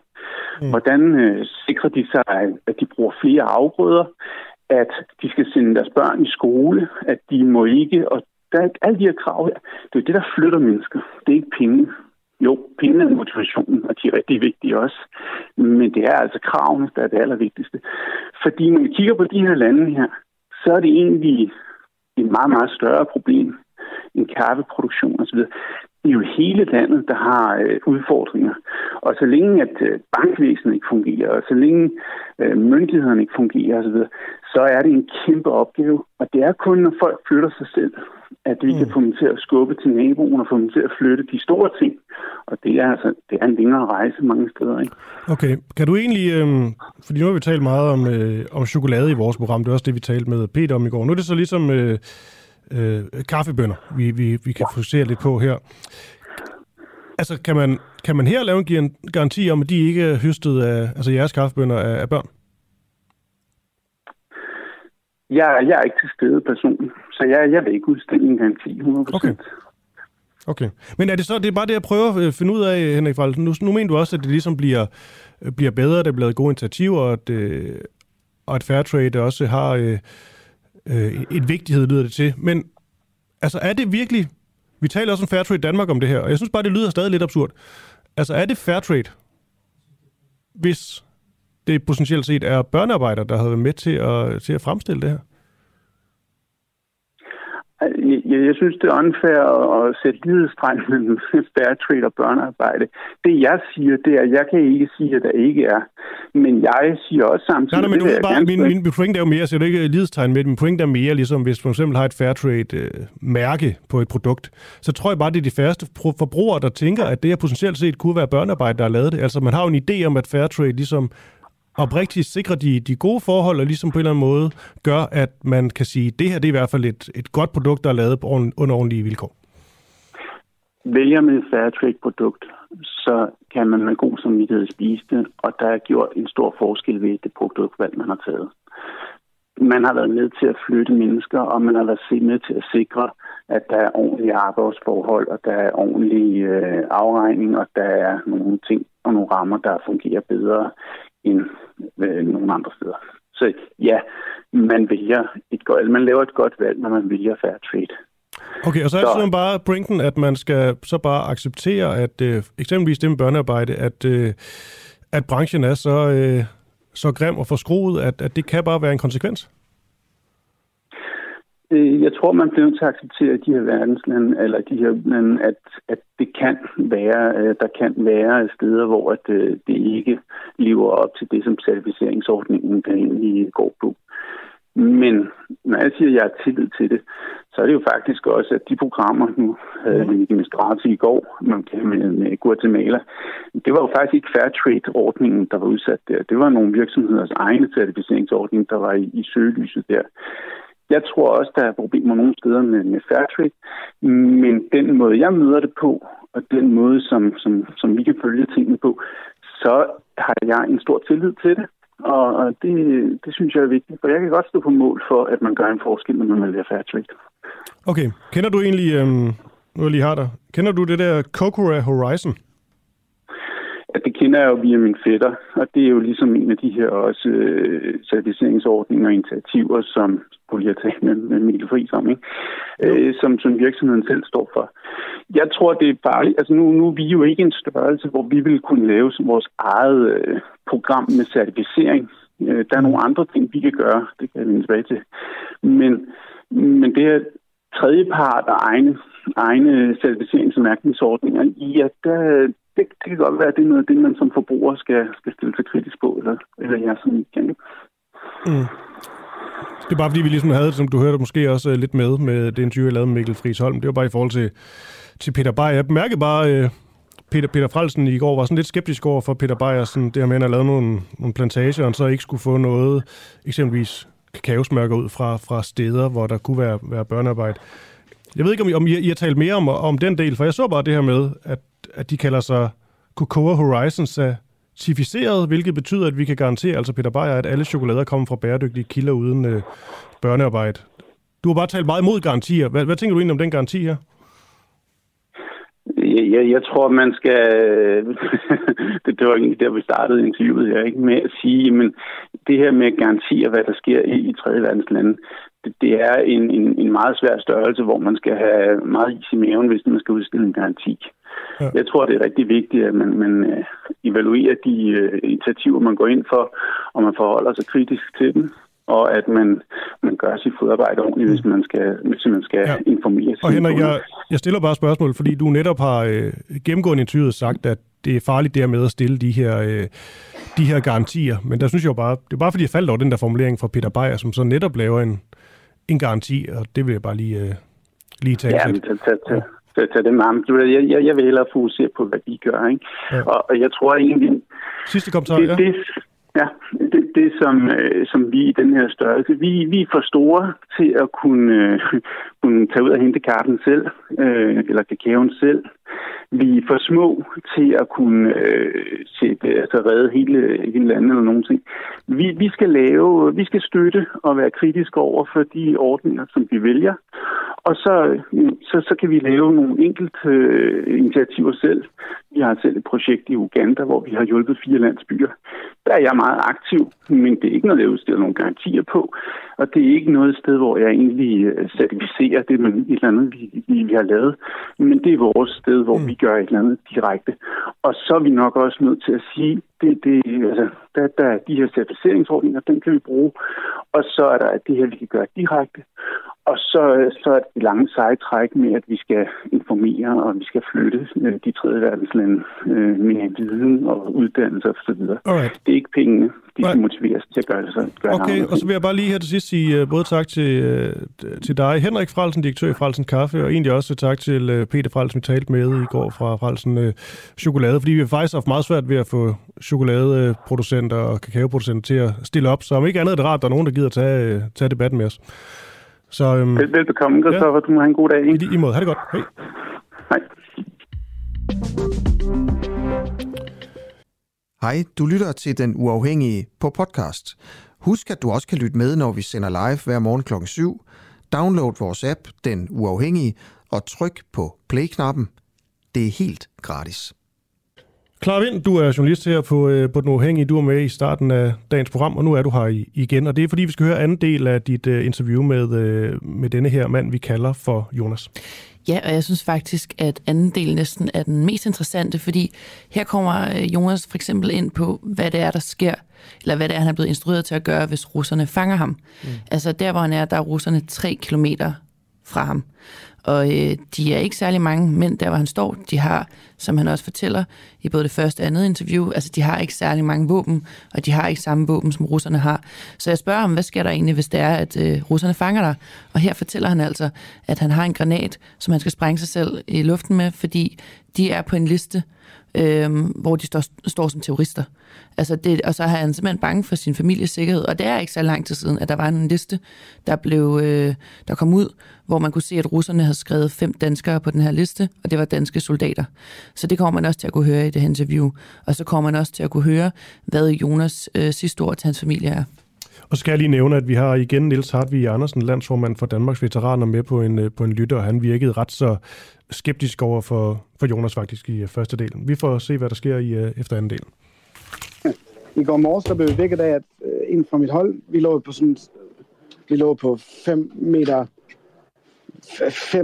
5 paller i den. Du ved, det lå vi ni mand og sov på. Og der var en, der tog en skeværdinger om morgenen, og så kom han til at trykke på aftrækkeren, så han skød lige ved siden af os, inde i sengen. Der reagerede jeg meget, meget sådan... Jeg havde faktisk regnet med, at jeg ville gå i panik. Men jeg tror, det er faktisk meget roligt. Altså, øh, hvordan reagerede folk lige på det, at han kom til at trykke af, der om der kunne være blevet ramt? Ja, øh, det tror jeg ikke så tungt. Der er ikke nogen, der bliver ramt, så det, det er, hvad der kan ske. Det burde ikke ske, men det er, hvad der kan ske. Altså, mens jeg har været her, har der også været fjendtlig fejre. Altså, det har det Altså, det, det har vi da hørt i radioen i hvert fald. Det er ikke noget, de fortæller os, men vi kan høre, høre i radioen med nogle få ord, hvad der sker. Og det var faktisk det, det var den der mission med ud herfra, hvor vi kunne høre, at der er en på basen, der kom til at skyde en anden en i mørket.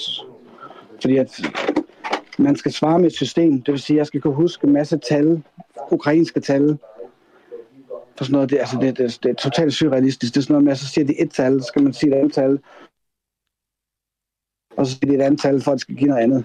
Det, det er, så, så det er sådan noget, man, der var en, der blev virkelig, ramt ude i mørket, ud, fordi de troede, det var en russer, eller hvad? Lige to sekunder. Ja. Thank you. Nej, men øh, det var en på basen. Det er, når vi skal på toilet, der er ikke toiletter her. Når vi skal på toilet, skal vi udenfor jo. Øh, og der skal altid gå to personer. Og der er vagt over det hele. Og de, når de råber, det her tal her, der kommer, så skal du besvare prompte. Og får du ikke gjort det, så skyder de dig. Altså døde personen? Ja. nej, nej, nej, nej. Okay, okay. Næsten tog det. Okay. Og så, hvad, hvad? Men noget af det værste, der, noget af det værste, der er her, jeg ved godt, det er totalt skørt at sige, det er at toilet. Vi sidder og skider huller. øh, ja, så ked af det. Også fordi jeg har spurgt generelt om, om alle de lejligheder, der er, ikke, der er ikke nogen, der bor i lige nu, så kan vi ikke bare sparke døren ind og slå deres toilet? Men det må vi ikke på grund af, på grund af de regler, der er under krigsførelsen. I går to og to ud, og så skider I et hul? ja, den ene holder vagt, den anden øh, gør det, han skal. Det, han skal. Øh, I går så var mig en af de britter der. Øh, det er ikke lovligt, det vi har gjort, men det russerne gør, er ikke lovligt. Vi har været ude og lægge en masse planker med søm i opad øh, ud i skoven fra den ene side af, hvor vi ved, at de kommer på et tidspunkt, og der kommer der infanteri den vej. Det vil sige, de kommer til at falde i pigtråd, og så falde ned i de her søm her. Altså, hvordan ligger I dem ud? I har selv lavet de her planker, og så lægger I dem hvorhen? Og så, så slår vi søm i hele vejen henad, og så lægger vi med sømmene opad. Det vil sige, så træder de på dem, eller falder ned i dem. Og glas går smadret, altså vi smadrer glas, du ved, for at ligge ved træerne, så de ikke kan tage, tage, tage, tage beskyttelse bag træet, uden at komme til skade.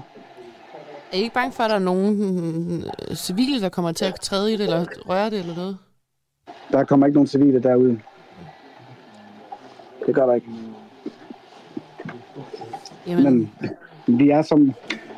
Vi har ikke night vision, det har, det har russerne for eksempel. De kan se mørke, det kan vi ikke. Altså ikke nok med, at vi skal være bange for artilleri og missiler og sådan noget, men de har droner med bomber og med maskingevær. Kan I høre droner. dronerne? Ja, ja, vi skyder dem også ned nogle gange. øh, lige nu, øh, he, hele natten igennem, mens der er blevet pumpet.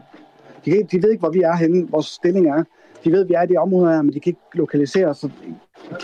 Hele aften i går skulle vi slukke vores telefoner, fordi der var så mange droner i luften for at finde ud af, hvor vi var. Øh, men øh, vi har åbenbart gravet de skyttegrave fint nok. Hvordan føles det sådan at blive overvåget på den måde? Ja, det er sygt. Det er så skørt, fordi du skal hele tiden holde øje med de her lyde. Øh, og de her droner der, de, de, de er lige så farlige som en mand med en panserværnsraket, eller en mand med en AK-47 og det er en fucking drone. Altså ligesom børn bruger droner, eller unge bruger droner, så dem her, de er bare så... De er bare så avanceret. Mm. Troede du, det ville være mere moderne, også da du kom derned, at der ikke skulle være skyttegrave og sådan nogle ting? Ja, jeg troede, jeg, jeg troede, jeg troede man havde rykket sig. Men, og, og det lyder på ukrainerne, som om at det kommer som en chok for dem, at de angriber, men det, de har været i krig med, med Rusland siden 2014. Altså. Mm. Så ja, det kom som et chok for dem. De tre øh, britter, der lige er kommet for to dage siden, de har stadig ikke fået udleveret våben og, og, og, og øh, skudsikker vest og sådan noget, fordi der er ikke noget. Der, der er ikke flere våben øh, lige nu. Så de kæmper også med at få våben og ammunition ind. Lige nu der har jeg fire magasiner gange 30 skud. Det er 120 skud. Det skal jeg kunne forsvare mig med. Det er ikke meget. Hvordan tror du, I kan nå at få noget i dag? Jeg ved det ikke. Jeg håber det. Vi venter, og vi venter, og vi venter, og vi venter. Men det er den der... Russerne har sprunget en bro, der bliver brugt til supply line til her. Så det skal vi til at finde en ny vej, jo. Lige nu er det... Altså, det, vi bomber frem og tilbage. De sidste 48 timer er der blevet bombet frem og tilbage fra vores stilling til deres stilling, og fra deres stilling til vores stilling. Hvor tæt på er russerne for jer lige nu? 3 kilometer. Og, og hvad, hvad, hvad, hvad sker der, hvis der er en russer, der fanger dig? Altså, hvis du bliver taget til fange af en russer? Rusland siger, at man ryger fængsel, fordi man bliver kategoriseret som terrorist. Men vi ved, efter det vi har hørt øh, af efterretninger, at du bliver tortureret og dræbt. Så, øh, og der er ikke nogen pistoler til, til rådighed, så den eneste måde, jeg kan forhindre mig i at skal igennem det helvede, det er en granat. Altså, øh, hvad, hvad, hvad skal du bruge granaten til? Man må som person selv gå op med sig selv, om man vil enten blive tortureret og dræbt, eller tortureret og ryge til sibirisk fængsel i Rusland i resten af ens liv, eller om man vil springe sig selv i luften. Øh, men der har jeg taget der er taget anvalget. Så, øh, du kommer til at springe dig selv i luften, hvis du bliver fanget af russerne? Ja, fordi russerne er meget snedige. Vi må ikke bære vores passer ned, vi må ikke bære Dannebrog hernede lige nu. Øh, fordi de ved ikke, hvad de gør, kan finde på at gøre ved familier derhjemme. Øh, hvis de finder, fordi jeg, jeg blev karakteriseret som terrorist, det vil sige, mig og min familie bliver prioriteret som, som modstander af, af, af Putin. Har, har du fortalt din familie, at du vil Nej. springe dig selv i luften? Nej. Jeg, jeg har sagt det humant, jeg har sagt, at kommer til, til stykket, så, så skyder jeg mig selv. Jeg synes, altså en granat er meget, meget, meget voldsomt. Øh, og det betyder også, at der ikke kan være nogen begravelse. Hvad siger de til, Øhm, at så du det har vil skyde dig selv? Øh, de er jo sure. De, er- de er faktisk meget, meget sure på mig. Øh, men det er jo fordi, de er ked af det, og de er bange. Og det har jeg fuld forståelse for. Har du det dårligt over, at du er der, og de er derhjemme? Altså, er der en skyldfølelse over, at du er taget afsted? Meget. Rigtig, rigtig meget. Også fordi hvis jeg ikke lige får svaret i 6 timer, så tænker de jo det værste. Men vi har jo ikke, vi må ikke bruge vores telefoner. Der, vi har noget, noget wifi hernede, som er beskyttet, og, og det kan kun række vis steder hen i, i den bunker, vi er i nu. Det er også derfor, jeg står lige midt i det hele, hvor, hvor soldater render frem og tilbage øh, og snakker med dig lige nu. Vi ved ikke, om I er i live i morgen, basically, hvis der skulle komme et angreb i dag eller i nat. Og øh, det her kan jo i realiteten godt være sidste gang, at din stemme bliver bundet. Jeg tænker på, om der er sådan noget, du, du vil sige, hvis det er, du ikke er her i morgen. Jamen, Det er, altså, det er nok til min familie. Alt det her, øh, de føler, at jeg har svigtet dem. Det har jeg nok også. Det er der mange, der synes. Men jeg, jeg, jeg gør det for, for en bedre fremtid for os alle sammen.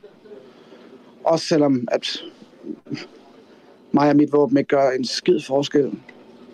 Så gør det alligevel lidt forskel, fordi det giver ukrainerne der gør kampgejst. Øhm, så altså, hvis det skulle være det sidste gang, at min stemme er på, på et bånd, så skal min familie vide, at jeg elsker dem højere end noget andet. Og at jeg ikke har gjort det, fordi jeg ikke vil være sammen med dem. Jeg har gjort det for, at vi altid vil kunne være sammen. Hvis du kan følge mig. Mm. Jonas her øh, i Ukraine, et, øh, ja, det er et helt vildt, øh, helt vildt optagelse. Det her, når, øh, Nils Hartvig Andersen, landsformand for Danmarks Veteraner, du har lyttet med øh, endnu en gang. Det er, det er stærke sager, det her. Øhm, er der noget nyt, du tager, du, du tager med dig? Nu har du, du har jo hørt to bånd med Jonas nu. Hvad tænker du her om bånd nummer to? Jamen, det er øh, chokerende, og øh, det er jo det, som, som vi frygter. Øh, altså det her med et vådeskud, øh, det øh, oplever vi jo en gang imellem ude på missionerne, og det medfører en øh, straf, uanset om det er en meningssoldat eller det er generalen, der laver et vådeskud.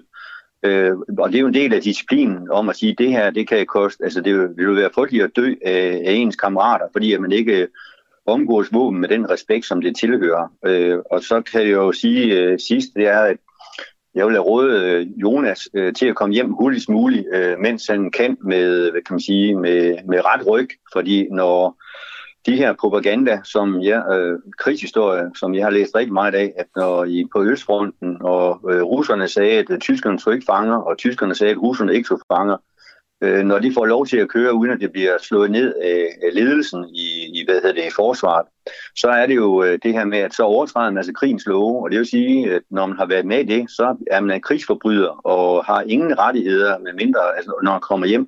Og den eneste måde, man kan komme ud af det på, det er ved eksemplets magt og sige, det her, det vil jeg ikke være med til. Øh, og det er jo derfor, at øh, det her det kan udvikle sig til noget rigtig, rigtig grimt, når der er for mange, der siger om, okay, jeg er jo ene mand her, så jeg gør bare, hvad de andre gør der må man øh, være øh, stærk og sige, det her det er, det det er ikke model til, jeg tager hjem, det kan han gøre. Det kan være, at de andre ikke kan gøre det, men, men det her det er virkelig på vej ned af en, en, en moralsk slisk, som jeg ikke øh, kan råde andre til at være med i, og råde ham her, Jonas, til at tage hjem øh, hurtigst muligt. Sådan i et øh, måske større helikopterperspektiv, er det så ikke på en eller anden måde svært at sammenligne, lad os sige, øh, de her ja, professionelle øh, danske øh, udsendinge, et eller andet. Altså de her, de her missioner, du har, du har været med på eksempelvis, fordi det er jo styret professionelt på en helt anden måde. Altså det her, der har man ligesom også valgt at invitere øh, folk fra hele verden. Hvis du har lyst til at deltage i, øh, i krigen på vores side, så, så kom. Altså det er vel også bare en helt anden form for, øh, for krig, vi skal forholde os til. Øh, jo, men jeg synes, der ligger et, øh, et, et ansvar på Ukraine, som inviterer øh, unge mennesker øh, øh, ind, til at hjælpe dem, og så, så har de et endnu større øh, øh, hvad hedder det, øh, både behov, men de har også en moralsk øh, for, øh, forpligtelse til at tage sig af dem her, således at de ikke bliver ledt i, øh, hvad hedder det, øh, altså bliver vildledt til at lave nogle ting, som ikke står mål øh, med krigens love, og, og jeg tror heller ikke på, at den regulære øh, ukrainske her, de vil være, øh, være med til det. Det håber jeg i hvert fald ikke, fordi så, der, der er jo ingen forskel på, om man er ukrainer eller man er øh, russer, hvis man overtræder krigens love. Det er jo derfor, at loven er lavet. Det er jo for at beskytte den enkelte altså soldat eller deltager i krigen. Øh, jeg kan jo også undre mig over, hvis det, er, hvis det her det er en ukrainsk øh, enhed, øh, og at man ikke kan gå ind på et toilet i et hus for dem, man forsvarer. Øh, og derfor er jeg ikke sikker, helt sikker på, om, om det her det er en, øh, en regulær ukrainsk enhed, eller det er en uh, gruppe øh, af, jeg vil ikke sige fanatikere, men nogen som eventyr, som, som selvfølgelig gør en indsats, og det er en eksistenskamp, det ved jeg godt, men, men han har muligheden for at sige, nej, jeg vil ikke være med til krigsforbrydelser. Mm. Minder det her mere om en, øh, man kan sige, en, en milits end en, øh, en, en, en, en her? Ja, helt klart. Altså, jeg, jeg håber på, at de ukrainske hærenheder, de har øh, øh, både disciplin, og de bliver også uddannet. Og Det tager jo kun 5 eller 10 minutter at sige, kære venner, der er sådan nogle regler med hensyn til, hvordan man laver, tager krigsfanger, og hvis man ikke rettes efter det, så bliver man øh, selv straffet. Og det er jo eksempel smagt, vi har set øh, både i, øh, altså i nyere tid i både Irak og Afghanistan, af vestlige, altså englænder og amerikanere, øh, hvis de overtræder krigens lov, så bliver de retsforfulgt, og, og nogle amerikanere, de sidder livstid, øh, livstidsfængsel for at overtræde de her lov. Det, det, det, det, må bare ikke, øh, det må ikke ske. Og det er det, jeg er bange for, at øh, den her milits, eller hvad den her gruppe, de, nu, de, de kan ødelægge det øh, renommet, både for, for Ukraine, men, men selvfølgelig også kan man sige, for Danmark, fordi øh, jeg er glad for, at han ikke har et, et dannebro på, fordi det er i hvert fald ikke noget, som danske soldater de kan stå bagved, og slet ikke landet. Men, men øh, hvis han øh, bliver fanget, så finder man nok hurtigt ud af, at han er dansker. Og så er der altså en skamplet på, hvis han er overtrådt krigslov, så er der en skamplet, der kommer tilbage på danske soldater og på Danmark. Og det, det, det kan han komme ud af ved at tage hjem nu. Synes du, at øh, Ukraine de skulle have undladt at invitere folk som, øh, som Jonas til at kæmpe? Øh, helt, helt klart, med mindre at de havde et apparat, som kunne uddanne dem, blandt andet i krigens love, og få dem ind i nogle regulære enheder, hvor der er disciplin og orden, øh, og at man sørger for øh, både mad og jeg vil sige, sanitetsforhold, øh, og at de får våben. Tre englænder, som har været dernede nogle dage, uden de har våben eller noget, det, det er jo ikke særlig professionelt i min optik hvis et land investerer nogen til at med deres liv som indsats komme ned, og der er ingen våben eller noget som helst. Det, er, det, det, det synes jeg faktisk ikke er i orden. Nej, du lyder sådan lidt, og faktisk lidt oprørt, øh, Niels Hartby Andersen. Jamen, jeg, jeg, jeg er virkelig øh, jeg er skuffet over, at det kan ske. Øh, også at, øh, at der nu er, formentlig er nogle danskere, som kan risikere at, at blive hvad kan man sige, spændt for den her vogn øh, med, at vi slår bare nogen ihjel, og, og vi tager ikke nogen fanger, og vi er klar til at, at dø for den her gode sag, og det er også en god sag, men når den bliver øh, udkæmmet på en, en måde, som, som verdenssamfundet ikke øh, kan anerkende, der er ingen menneskerettigheder, der er ikke krigens lov, det, det kan jeg kun tage afstand fra, øh, og, og det er jo også derfor, at øh, man, når man går i krig for, for Danmark og for andre nationer, det, det tager altså noget tid at blive, øh, blive øh, professionel soldat, og så kan man vælge, det vil man være, eller det vil man ikke være. Øh, lige der, der tror jeg, det er i hvert fald ikke noget, som øh, en dansk soldat vil øh, lægge ryg til. Okay, Niels Hartvi vi øh, Andersen, landsformand for Danmarks øh, veteraner. Tak fordi du var med, og vi lytter med på de her, uh, at de er sgu interessante bånd, må man nok sige, med Jonas her. Ja, ja men, men held og lykke til ham. Jeg håber, han kommer helt hjem. Okay, tak for det, og fortsat... Uh, jeg går ud fra, at du har... Uh, jeg, nu skal jeg sige fortsat god dag. Det lyder mærkeligt, når man lige har haft sådan et alvorligt indslag her, men uh, kan du have en god dag, Niels? Ja, tak i lige måde. Hej. Tak. Og der er mange beskeder og sms'er, der kommer ind. En, der skriver, at det burde være forbudt i Danmark at være legesoldat. Jonas bliver også kaldt for en tåbelig ung mand, og der er mange, der også gerne vil høre mere om, øh, om hans, øh, hans familie, om de hører det her for, for første gang. Øhm, der er også en, der skriver, at det her er jo et, øh, et frit valg, han tager. Det var også helt rigtigt. Så er der også en sms fra, øh, fra Jakob, der skriver, ham, Jonas, der er i Ukraine, er den sejeste dansker nogensinde. Bring ham meget gerne denne opbakning. Det er så øh, givet videre her, men øh, det, deler, det deler vandene lidt, og øh, Nils Hartvig Andersen sagde jo egentlig meget klart her, at øh, han ikke synes, det er en god idé, at ukrainer ligesom bare har sagt, kom og slås. Altså, han ville have, at folk ligesom skulle altså, kunne finde ud af, hvad de lavede, har haft al den her, den her øvelse og, øh, og træning, som, som der er brug for, i hvert fald ifølge Niels Hartvig øh, Andersen. Og så frygter han jo også, at Jonas og andre ligesom kan ende med at begå krigsforbrydelser, altså man bryde krigens lov, og det er jo ikke så... For det første er det ikke godt selvfølgelig, men det er heller ikke godt for Jonas selv eller andre, hvis de så skulle vende forhåbentlig tilbage igen, men så rent faktisk have en, øh, en krigsforbrydelse på samvittigheden, for det bliver altså det bliver altså straffet. Men meget mere vil jeg egentlig ikke sige. Jeg synes egentlig også, at optagelserne de taler ret meget øh, for sig selv, og så må man jo selv vurdere, hvad man synes om øh, Jonas øh, indsats, om, øh, om det er dumt, det han gør, om han er en, øh, om han er en held, eller det er et sted sådan midt imellem. Klokken den er blevet 21, det kom lige der, 21 minutter over 8. Du lytter til en, øh, til en uafhængig morgen, og øhm, der kommer også mere sms ind i forhold til alt det her med, øh, med chokolade, hvor øh, en der skriver, kan I ikke interviewe organisationen bag Fairtrade og de andre mærker, for det er jo der, at øh, problemet er mest øh, principielt. Altså jeg vil i hvert fald sige, det har vi faktisk, vi har vi ringede faktisk, mig og Camilla Boracchi ringede faktisk øh, Fairtrade øh, Danmark op med sådan et godt gammeldags koldkald, fordi vi vendte ikke tilbage, så ringede vi mig op.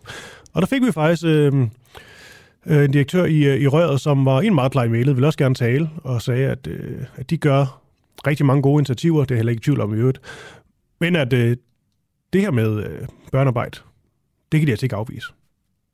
Det synes jeg bare er vigtigt på en eller anden måde at have med. Hvis man står i supermarkedet og køber en eller anden øh, Gala Jessen øh, pålægtschokolade til morgenmaden, så står der ikke rigtig noget oprindelsesland bagpå, og det er ofte et, øh, et skidt tegn. Men lad os nu sige, det her mærke, det kan også være en finere, lidt dyrere chokolade, har, sådan et, øh, har fået sådan et fint Fairtrade-mærke, øh, så betyder det simpelthen ikke, at, det, at det ligesom er en garanti for, at det ikke er børnearbejder, der, øh, der står bag. Alright. Min, øh, min næste gæst stiller det her spørgsmål om, hvorvidt øh, deprimerede mænd har større risiko for at blive øh, demente. Det er noget, øh, Mathilde Marie Slot har, øh, har forsket i. Fordi et nyt dansk studie har så fundet en, øh, en betydelig sammenhæng mellem depression blandt mænd og risikoen for at udvikle demens. Det er spændende. Mathilde, godmorgen. Godmorgen. Ved du hvad, når man får sådan et manusstykke i hånden, ikke? nu har jeg siddet og læst lidt op på det, men så så jeg lige din titel. Ja, Det kan være, du kan gøre det nemmere for mig. Skal jeg lige sige, hvad der står i mit manus? Det må du gerne. Der står stud.kan.scient.sand.publ. Altså, Ja, hvad skal jeg sige? jamen det betyder, at jeg studerer folkesundhedsvidenskab, Okay, og jeg studerer kandidaten på Københavns Universitet. ja. Nå, lad os så kaste ud i det, det rent faktisk øh, handler om. Øh, hvorvidt mænd er mere tilbøjelige til at blive øh, demente end, øh, end kvinder. Er de det? Jamen, øh, i vores studie, der undersøger vi sammenhæng mellem depression og demens i et stort dansk registerstudie, som jeg har lavet i samarbejde med mine medforfattere på Center for Klinisk Forskning og Forebyggelse på Frederiksberg Hospital og afdeling for socialmedicin inde på KU. Og vores studie tager udgangspunkt i sessionsdatabasen, og det betyder, at vi kun har mænd med i studiet. Så vi kan faktisk ikke sige noget om, hvorvidt kvinder øh, har en øget sandsynlighed for at få demens, hvis de tidligere har haft depression. Men vi mm. finder det hos mænd. Okay. Men hvad er så egentlig, hvorfor er det så, hvad, hvordan kan man så sætte det op i forhold til mænd og versus øh, kvinder? Jamen, det, det er rigtig svært for, for os, fordi vi har netop brugt den her sessionsdatabase, som er information om nogle danske mænd, som var født mellem 1939 og 1959, som mm. var til session, da de var 18 år. Og det er, det, er en, det er en gruppe mænd, så vi kan ikke rigtig sige noget om forskellen mellem mænd og kvinder. Okay. Øhm, men, men jeg kan sige mere selvfølgelig om, øh, om sammenhængen mellem øh, depression og, og demens. Hvad, hvad der er sådan, øh, hvad kan jeg sige, mest konkret noget, der taler for, at der er en, øh, en klar sammenhæng? Jamen det, der taler for en sammenhæng, det er, at vi i vores studie vi måler depression øh, tidligt i livet. Vi måler depression før de her mænd bliver 55 år. Og så undersøger vi så, om de senere får demens. Mm. Og de fleste får demens efter de er 65 år. Det vil sige, at vi, vi sikrer os, at der for de fleste i vores studie er mere end 10 år imellem de to diagnoser. Øh, og det er ret unikt, fordi tidligere studier de har målt det meget tidligt på hinanden, så at man kan risikere, at det, de tror, at depression faktisk bare er et tidligt tegn på demens. Og den risiko er der også i vores studie, fordi demens er en sygdom, der udvikler sig meget, meget langsomt. Men vi har alligevel været inde og sikre, at der er større sandsynlighed for, at vi måler to selvstændige sygdomme, som depression og demens. Okay, hvis det så er to selvstændige øh, sygdomme, hvor er, hvor er sammenhæng så? Ja, vi har, vi, har, øhm, vi har undersøgt sammenhængen, men vi har ikke undersøgt, hvilke forklaringsmekanismer der er bag, og det ved man ikke så meget om, men der er to hypoteser, og det er blandt andet, at depression kan føre til nogle livsstilsændringer, som kan føre til udvikling af demens, og det kan være forskellige former for usund livsstil, som kan nedsætte øh, fysisk aktivitet, øh, et øget forbrug af alkohol og rygning. Og så er der en anden forklaringsmekanisme, som kan være, at personer med depression får en øget betændelses, betændelsestilstand i kroppen, som kan føre til demens. Eller at der er nogle biologiske ændringer i hjernen, men vi ved faktisk ikke, hvorfor de to lidelser hænger sammen. Mm. Og det er ligesom det, vi prøver at, at undersøge, fordi forskning er jo ligesom det her med sådan små skridt i en retning. Og vi har så taget det her lille skridt, men vi ved ikke, hvorfor det er, at de to sygdomme hænger sammen. Nej, fordi det, det oplagte spørgsmål er jo ligesom at gå ud fra at finde ud af, hvorvidt der, det primært er noget, noget fysisk eller noget, noget mentalt. Altså er det noget ligesom nogle biologiske mekanismer i hjernen, eller hvad man nu siger, eller er det et eller andet mentalt, som måske kan påvirke og frem, fremmane denne her, denne her demens. Men det lyder til, at, øh, at de ligesom står sådan lidt på, på to ben stadigvæk.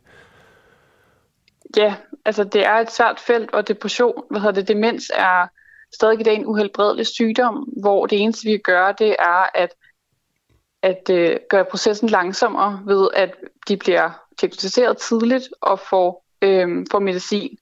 Så vi mener ligesom ved at have kan man sige, opdaget depression kan være en risikofaktor for, for demens, så kan vi hjælpe klinikere med måske at diagnostisere demens tidligere, og vi kan øge incitamentet til at få behandlet folk med depression. Mm. Og måske også gøre det mere sådan, at vi kan tale om det, så vi kan sende folk til behandling, og der ikke er, øh, at der ikke er nogen, der vil føle skam over at have mentale lidelser. Ja, fordi et andet, man kunne forestille sig spørgsmål, man kunne stille, det er vel det her med, at når man så har tale om, øh, om deprimerede, måske svært deprimerede mennesker, altså det at få dem på ret demenskøl igen, hvad man nu skal sige. Altså, kan det ligesom gøre, at øh, chancen for demens, den bliver, den bliver, den bliver mindsket? Altså i studiet undersøger vi ikke, om det, at de får bedre behandling, har en effekt på, på demens, men, øh, men det kunne være en hypotese, altså at, at hvis vi ligesom eliminerer depressionen, at der så vil være færre øh, demenstilfælde. Men det, er ikke, men det er ikke det, vi undersøger, mm. men det, er, det vil være rigtig spændende at kunne, øh, kunne lave et studie, hvor man undersøger, om selve behandlingen også har en effekt. Yes, det er bare at invitere mig, så skal jeg nok levere noget, noget grundforskning. Nej, hvad hedder det? Um, her til sidst, øh, Mathilde Marie Slot. Hvad har I ligesom sådan en... Øh, altså har I en eller anden skæringsdato på, at her der vil I gerne have øh, kunne fremlægge nogle helt klare resultater, eller er det ligesom bare at undersøge, undersøge, undersøge? Jamen, jeg tror, det her, det her for os er, er første skridt, øh, men nej, vi har ikke nogen data for, hvor vi kan, øh, kan kurere, øh, kurere demens. Men det er som sagt en skridt i den rigtige retning, det her. Okay. Marie, øh, Mathilde, undskyld, øh, Marie Slot fra Københavns Universitet. Øh, hvad var det nu, din titel var igen? Der ikke var min lange... Jeg er øh, kandidatstuderende på folkesundhedsvidenskab. Det er modtaget. Fortsat god dag. Tak. Tak. Hej. Hej. Og så er klokken blevet 29 minutter over 8. Lige om et øh, kort øjeblik, der taler jeg med Kasper Sand Kjær. Han er udlændinge og integrationsordfører for øh, Socialdemokratiet. Og det er i forhold til Rwanda, som, øh, som Danmark har lavet en, øh, lavet en tilsvarende aftale med, som, øh, som England også har gjort. Altså hvor flygtninge og asylansøgere, som i fremtiden søger asyl, de kan blive sendt til et, øh, et hotel. Det er sådan, det foregår i England. Altså, flygtninge og asylansøgere, der i fremtiden vil søge, asyl, vil søge om asyl i England, de bliver altså sendt til et hotel, der hedder Hope Hostel i hovedstaden Kigali i Rwanda. Og der er, det er altså en, en tilsvarende aftale, som Danmark håber at lande med Rwanda, så vidt jeg øh, har forstået. Det, der så også er med det her, det er så vidt vi har forstået, så er det her Hope Hostel, det er altså egentlig meget, meget sådan lækkert. Altså lige nu der Hope, huser det her Hope Hostel turister, og det koster ifølge Daily Mail 165 kroner per nat. Ifølge TripAdvisor, der er der gratis wifi og flot udsigt over de omkringliggende bjerge i området. Værelserne ligner budgetværelser, hotelværelser. Der er ikke toiletter på værelset, men der er fælles tv-rum og aviser i den døgnåbne reception. Det lyder meget godt alt sammen. Kasper Senkær, godmorgen. Godmorgen. Udlænding og integrationsordfører for Socialdemokratiet. Lad os lige starte med, med planen. Er det også planen, at flygtninge og migranter, som søger asyl i Danmark i, øh, i fremtiden, skal bo på, øh, på eksempelvis sådan et hotel her?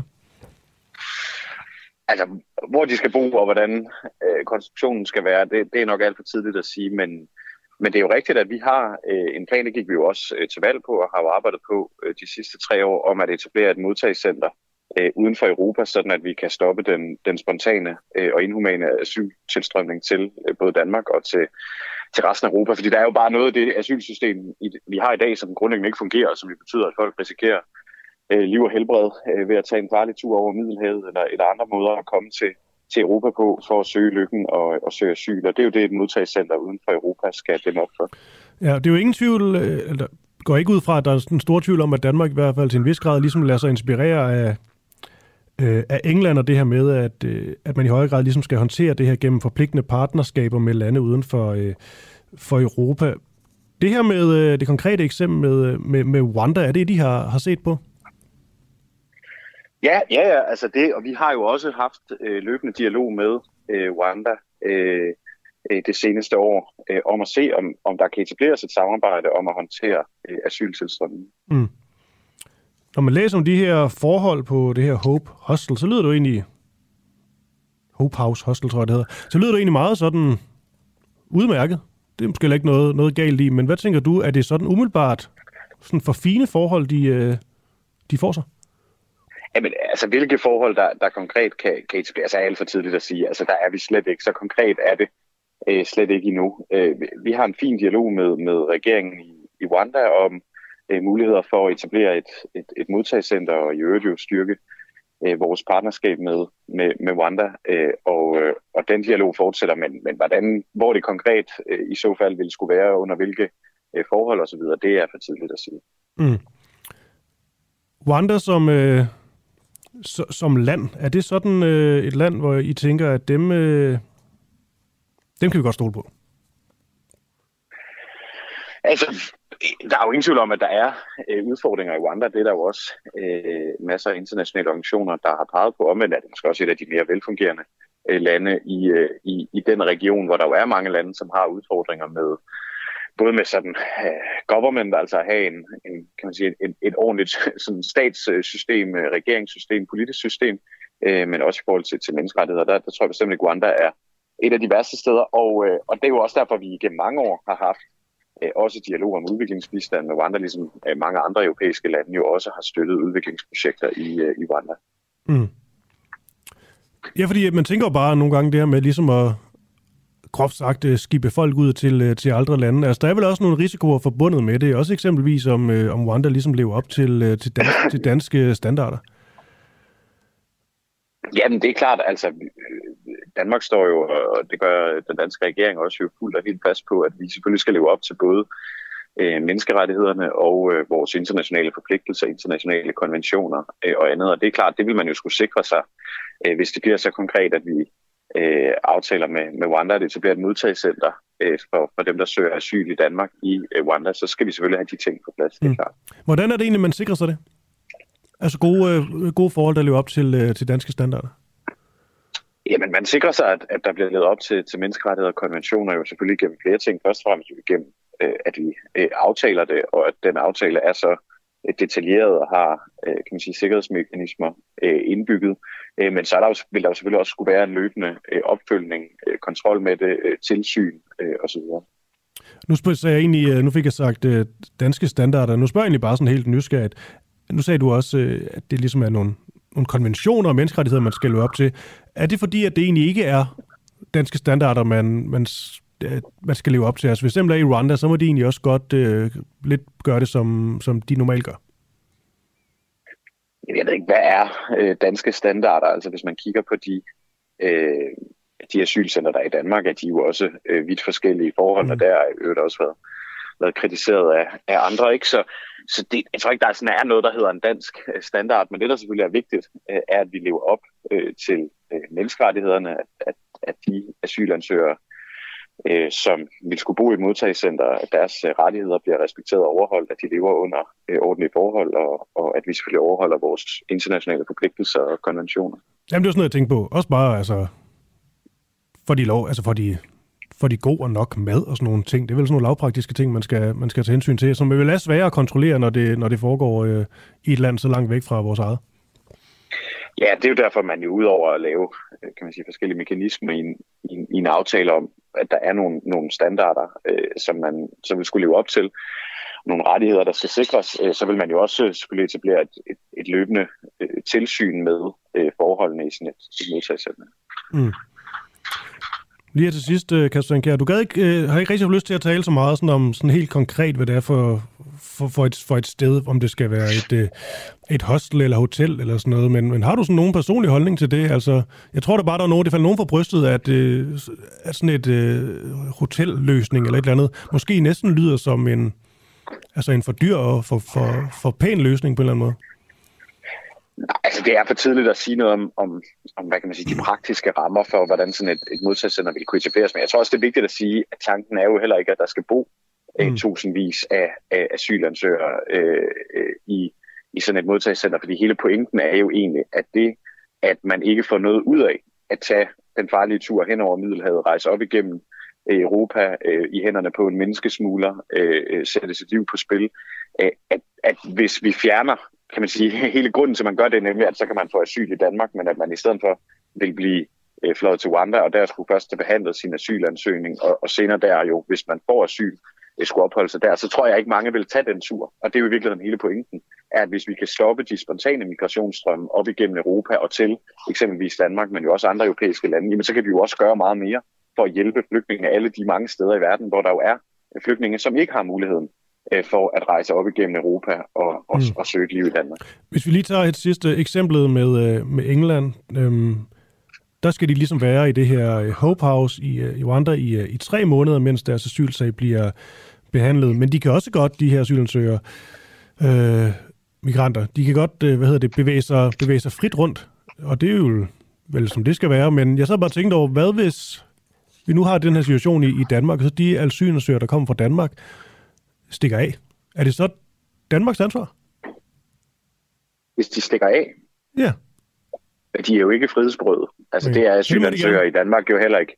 Nej. Ja, altså, en asylansøger på et dansk øh, asylcenter, hvor man venter på at modtage sin asylbehandling, kan jo også bevæge sig frit rundt, og har jo for så vidt også mulighed for at forlade øh, landet igen. Øh, der er jo ikke nogen asylansøgere, der er frihedsberøvet, medmindre de har begået kriminalitet, og så er det jo et helt andet system, der træder i kraft. Nej, nej. Jeg sad bare og tænkte, at det kunne måske blive lidt småkodis, når man ligesom har, har små hoteller rundt omkring i, i hele verden med, øh, med asylansøgere og, og migranter og sådan noget. Men det er måske bare at tage den, som, som den kommer. Det virker i hvert fald til, at det ligesom er, det er den her vej, I, øh, I, øh, I gerne vil gå.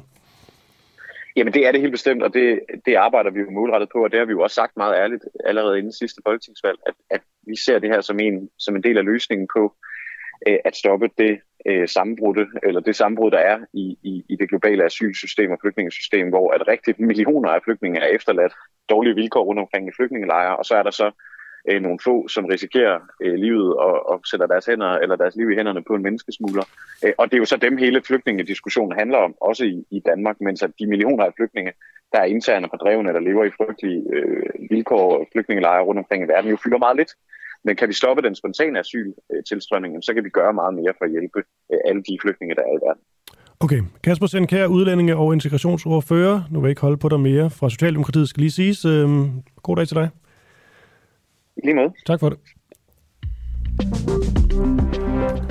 Ja, jeg synes det er spændende, det her, man, øh, det her, man gør. Jeg ved godt, det sidste spørgsmål, jeg stillede, måske var lidt, øh, var lidt smådum, men det er sådan fordi, at det bare lige slog mig det her med, at hvis det virkelig er noget, man gør det her fra rigtig mange forskellige øh, lande, altså man ligesom opretter centre, eller ja, lejes ind på hostels, hoteller og så videre, og asylansøgere ligesom kommer her og skal behandle deres, øh, deres sag. Det kan også være, der kommer noget, noget utilfredshed, enten med forholdene, eller at man måske hellere vil være et andet land, og man så stikker af der, derfra. Altså, hvem er det så ligesom, der har de her mennesker? Det er sådan bare det spørgsmål, jeg egentlig synes er interessant.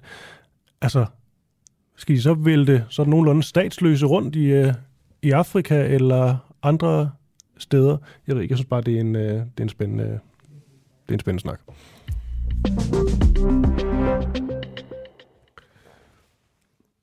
Klokken er blevet øh, 8.40. Det vil sige, at der er 20 minutter tilbage af dagens, øh, dagens udsendelse. Jeg kan lige sige om øh, sådan en 10 minutters tid, hvis man lige hænger på derude, så, så skal det handle om om ældrechecken, og det ved jeg egentlig ikke, om lyder så, øh, så sexet, men jeg synes, det er spændende. Det handler om, at øh, regeringen med støttepartiernes hjælp ligesom har sat gang i sådan en, øh, e-, en ældrecheck, jeg tror, det er 5.000 kroner, man ligesom øh, øh, får skattefrit øh, ind. Der vil faktisk også komme nogle flere øh, beløb på, og det så til, øh, til pensionisterne. Men det her, det er altså skabt sådan lidt røre i de, de politiske damme, fordi at øh, radikale, de har forladt forhandlingerne i går, og øh, konservative og venstre, de øh, forlod forhandlingerne i, øh, i fredags. Og det er simpelthen fordi, man er, man er utilfreds med nogle af de her kompensationspakker. Blandt andet fordi, at øh, kritikere af dem, de frygter, at det her det bare vil øge den, den her inf, øh, inflation, som, øh, som vi oplever, de her forbrugerpriser, som i forvejen er ved at stikke ret så meget af. Altså de er lige nu 7% højere forbrugerpriserne, end de var sidste år på det her tidspunkt øh, sidste år. Vi taler med Lisbeth Bæk øh, Nielsen kl. 8.50. Hun er finansordfører fra, øh, fra SF. Simpelthen om, altså hvorvidt at man, øh, man bare øger inflationen, og hvorvidt at det her med at tage der, hvor man tager pengene fra, at det på en eller anden måde er, er skidt, fordi at man kan sige, at det handler sådan om, at regeringen de vil skaffe de her penge ved at øge det offentlige øh, underskud. Det er sådan meget øh, teknisk øh, snak, men det betyder bare groft sagt, at man ikke tager pengene fra en bestemt pulje. Lad os sige sygehusvæsenet eller ulandsbistanden meget apropos. Men i stedet så, så, øh, så låner man den, lidt ligesom da, til det øgede forsvars øh, budget. Men dermed er det ikke sådan en konkret finansiering. Det kan altså måske sætte ekstra gang i denne her øh, inflation og lave en skævvridning for den danske økonomi. Men SF, de står altså bag det her, det skal vi selvfølgelig spørge meget mere ind til. Det bliver en økonomisnak, men øh, jeg regner med, at den bliver øh, ret så interessant. Her på Den Uafhængige, der har vi jo øh, en del nye programmer. Jeg tænker lige at måske reklamere lidt for, for et af dem. Programmet, det hedder Oppositionen.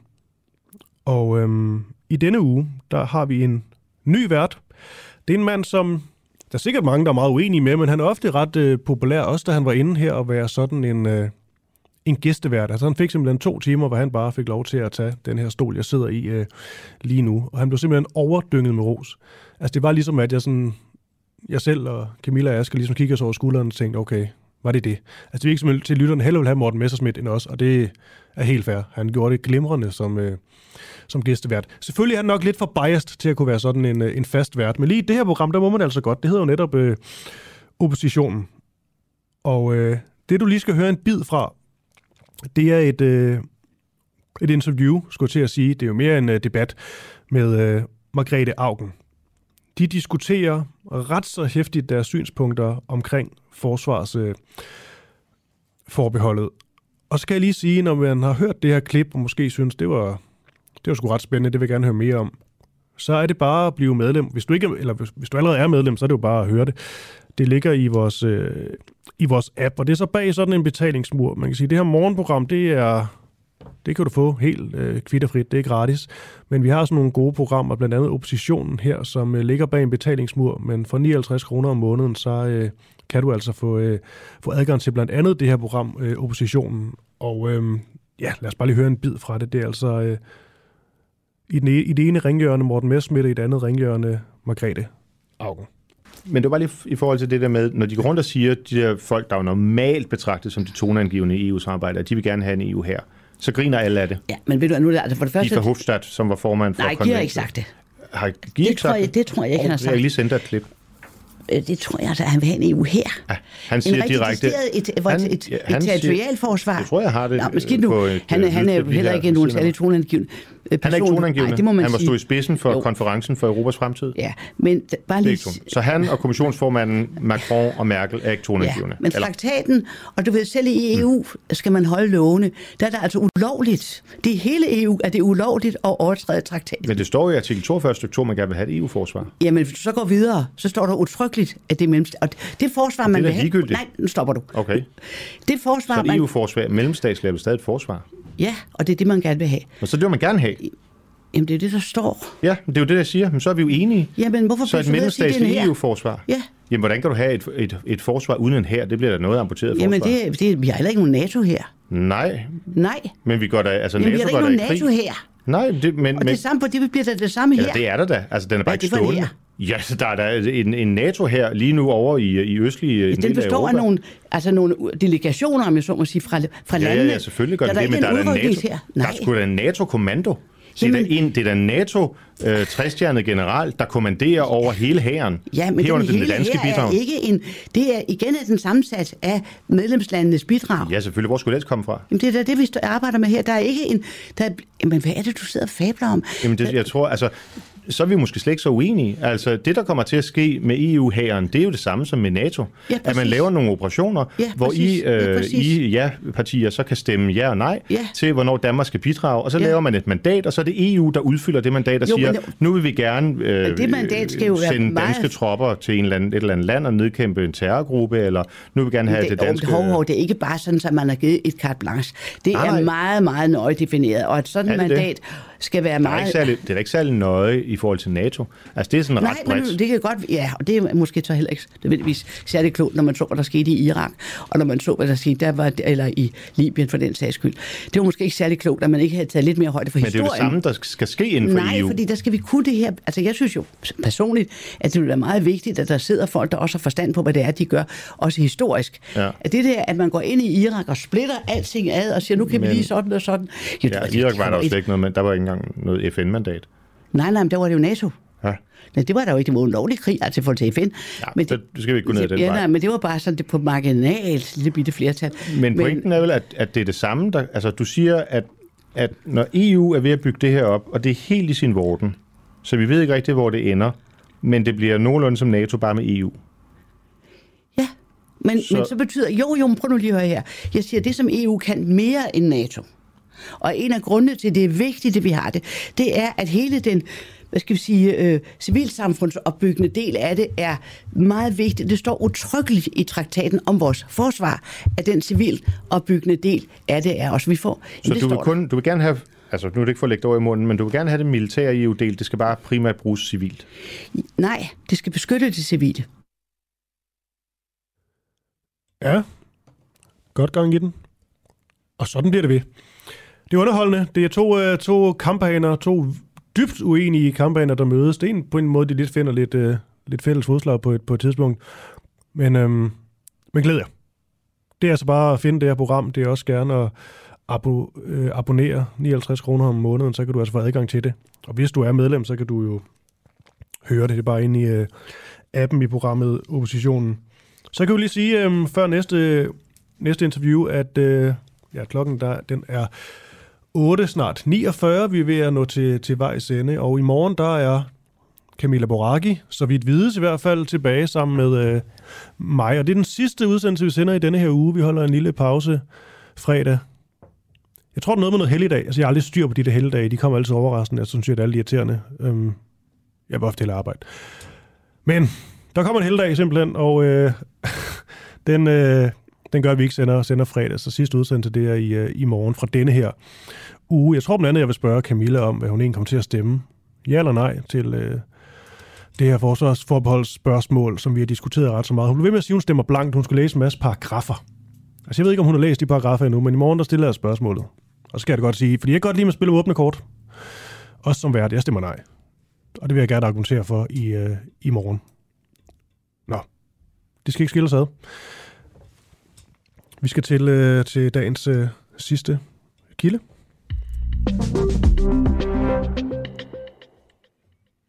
Vil regeringen med støttepartiernes hjælp forvære inflationen med deres kompensationspakker? Fordi i går der kunne Danmarks statistik fortælle, at forbrugerpriserne er tæt på 7% højere end på dette tidspunkt sidste år. Regeringen er i fuld gang med at forhandle om hjælp til de fattigste kompensationspakkerne, mens men imens, undskyld, SF støtter regeringens planer, så har radikale altså forladt forhandlingerne. Så man er ikke helt enig om, hvorvidt det her er en god idé eller ej med de her kompensationpakker. Der er altså så pt. forhandlinger i gang, man ligesom skal finde ud af, hvilke grupper, der skal kompenseres. I regeringens første udspil, skal lige siges, der var der tale om en ældrecheck på 5.000 kroner til, øh, til pensionisterne. Jeg har nu øh, Elisabeth Bæk Nielsen med. Det sagde jeg for tidligt. Nu kigger ud på min øh, producer Barry, som lavede det der triste øh, rysten på hovedet. Hun er ikke med endnu. Men altså, det der også, der, man kan sige, det nyeste er, det er, at radikale, som jeg også lige fik nævnt, de er, de er ikke tilfredse. De har forladt forhandlingerne. Og det er altså, selvom regeringen ligesom øh, har brug for støttepartiernes øh, hjælp. FS er, er så stadigvæk øh, med. Konservativ og Venstre, de forlod forhandlingerne i, øh, i fredags. Og lad os lige tage de, øh, de radikale i forhold til, da de øh, forlod de her forhandlinger i, øh, i går tirsdag. Finansordfører for Radikale, Andreas Stenberg, han siger til øh, TV2, Vi mener ikke, at det er økonomisk forsvarligt. Vi er på linje med den økonomiske overvismand og Nationalbanken der har advaret om at sende ufinansierede penge ud som kompensation, da det risikerer at øge inflationen. Og det er jo det her spørgsmål, der er spændende i forhold til, øh, til inflationen, altså hvorvidt den bliver øget eller ej. Vi skal lige have med, man taler meget sådan om ufinansieret i denne her sammenhæng. Ufinansieret, det betyder, at regeringen vil skaffe penge ved at øge det offentlige underskud i 2022. Det betyder altså, at man ikke tager pengene fra en bestemt pulje. Det kunne være offentlige anlægsprojekter eller sygehusvæsenet, ulandsbistand osv., men i stedet så låner man dem ligesom. Men øh, netop manglen på denne her konkrete finansiering, den risikerer altså ifølge kritikerne at skubbe yderligere til den her inflation, som regeringen med sin forslag ønsker at øh, skåne de dårligt stillede danskere for.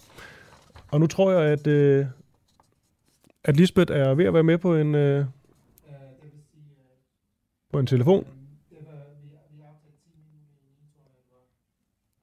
Lige nu, ja, nu tror jeg, du er lagt ind.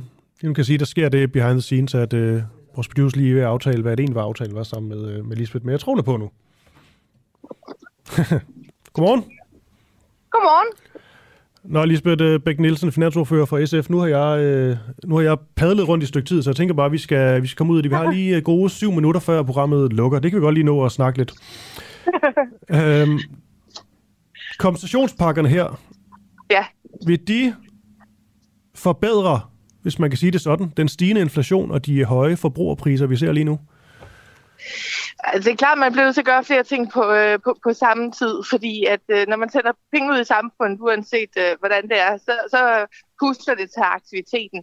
Øh, men øh, men øh, hvis man kigger alene på det forslag, regeringen havde, så vil det øge inflationen med 0,02 øh, procentpoint. Så det vil være næsten umærkeligt. Øh, men det er noget, man skal tænke, øh, tænke sammen, og vi synes jo også, at vi skal...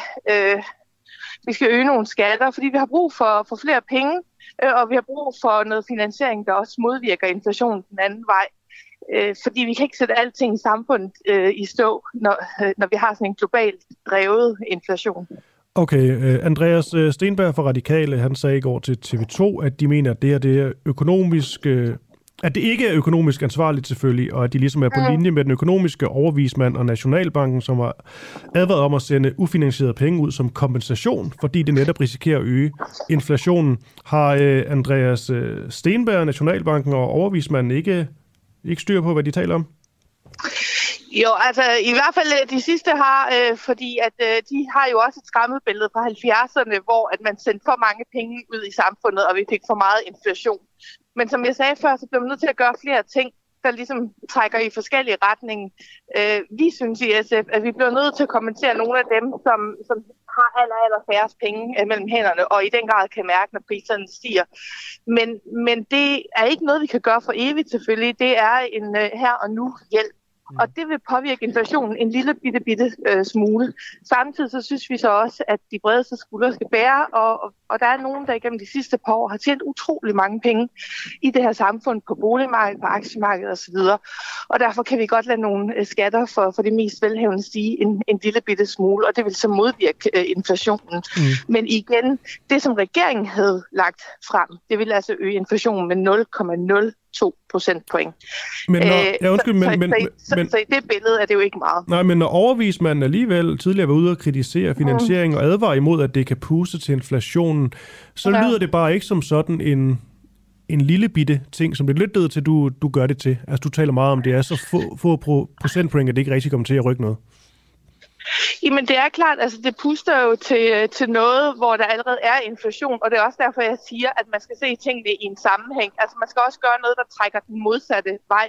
Og det har Nationalbankdirektøren jo også sagt, at et effektivt værktøj til, til det, jamen det kan være at hæve nogle skatter på en, på en klog måde. Mm. Men det er jo politisk, altså hvad, hvad man vil vælge. Øh, og, og jeg synes, når, når højrefløjen, inklusive øh, øh, de radikale, så sig, øh, øh, arbejder for, for brede øh, skattelettelser, så kan man sige, det vil i den grad puste til inflationen. Og så synes jeg også, der er en grad af hyggeleri i det her. Altså under corona, da vi, da vi havde, øh, havde behov for at holde hånden under øh, erhvervslivet, der kunne vi godt låne finansiere til hjælpepakker. Vi kan godt låne finansiere til øgede militærudgifter, som jo er vejet. Øh, men vi kan ikke øh, lånefinansiere en lille bitte, altså et ret lille beløb i i, i det billede, øh, til at hjælpe nogle af dem, som måske på et tidspunkt kommer til at vælge mellem øh, okay. mad og medicin. Det er måske også fordi, det skal jo stoppe på et eller andet tidspunkt der. Men altså, jeg vil lige sige, uh, her, um, uh, det var mine ord, ikke dine. Jeg skal lige sige, um, jeg tænker bare, når man ligesom har uh, overvismanden og Nationalbanken ja. på den ene side, hvem er det så, der er på den anden side, som mener, at det her med kompensationspakker, det er en, det er en god idé? Som ikke bare er et par politikere. Jamen, altså, det er jo et politisk valg, om man vil hjælpe øh, dem, der har aller, aller mindst. Det er jo ikke et, ø- altså, øh, nogle økonomiske æ- øh, ærne. Øh, de, de vil gerne have, at der bliver sikret stabilitet, og det kan man blandt andet også gøre ved at hæve nogle skatter. Men derfor siger de jo ikke, det skal I gøre. Det er bare et værktøj i værktøjskassen. Jamen, det kunne godt være, at der var nogle tænketanke erhvervsråd, et eller andet, som faktisk sagde, at, øh, at det her, det giver god mening sådan økonomisk. Det er også klogt at give, Der er hav give pensionisterne penge. Ja. nej, man kan jo ikke bare sige pensionister. Nogle pensionister er rige, andre er ikke. Vi skal Mm. jo kigge på dem, der ikke har ret mange penge, uanset hvem de så er. Og det er der jo mange organisationer, der arbejder med, specielt øh, altså børnefattigdom, som siger, at så lidt som nogen har at gøre godt, øh, gøre godt med, der, altså, der har man simpelthen ikke råd til basale ting længere, når vi ser de her prisstigninger. Mm.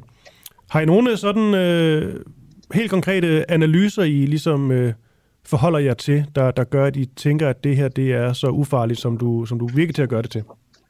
Jamen, der er jo flere, der har målt på, hvad vil det have effekt på, øh, på inflationen, og AE-rådet har, har regnet frem til, at, øh, øh, at regeringens forslag, som jo ikke er det forslag, vi havde... Altså Arbejderbevægelsens øh, erhvervsråd, ikke? Ja, jo. Deres cheføkonom, øh, fordi jeg godt høre, at du ligesom prøver at mistænke, de gør det, øh, har regnet ja. ud, at, øh, øh, at, at det er 0,02 øh, procentpoint. Mm. Cepos har også i et radioprogram her for et par dage siden... Men det er bare lige for at jeg tror sige- måske endda hos, hos jer. Nej, jeg tror måske endda, Ja, det var hos jer, at fordi- Cepos sagde, at det her det er Ja. en globalt drevet inflation. Og hvis man ved noget om inflation, så ved man også, at der er forskellige typer af inflation, om det er efterspørgselsdrevet eller udbudsdrevet.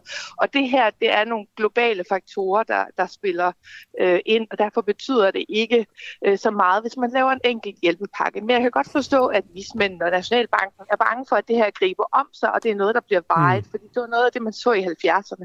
Og det er farligt. Ja, altså, men det var bare lige der det fordi tiden, tiden løber, det, det er, at, øh, at, at AE jo trods alt også måske har nogle, øh, nogle aktier i det. De er i hvert fald politisk farvet, altså de vil ligesom fremme den sociale retfærdighed i Ligesom, Danmark. ligesom Cepos også er, er politisk farvet og siger nogenlunde det samme. Ja.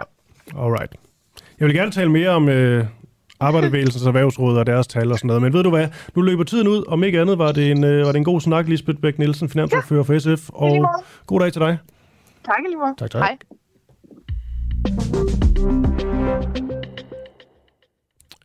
Ja, hun kommer lidt sent på. Jeg vil gerne lige have haft et par minutter mere, men altså, sådan er, øh, sådan er livet så uretfærdigt nogle gange. Nå.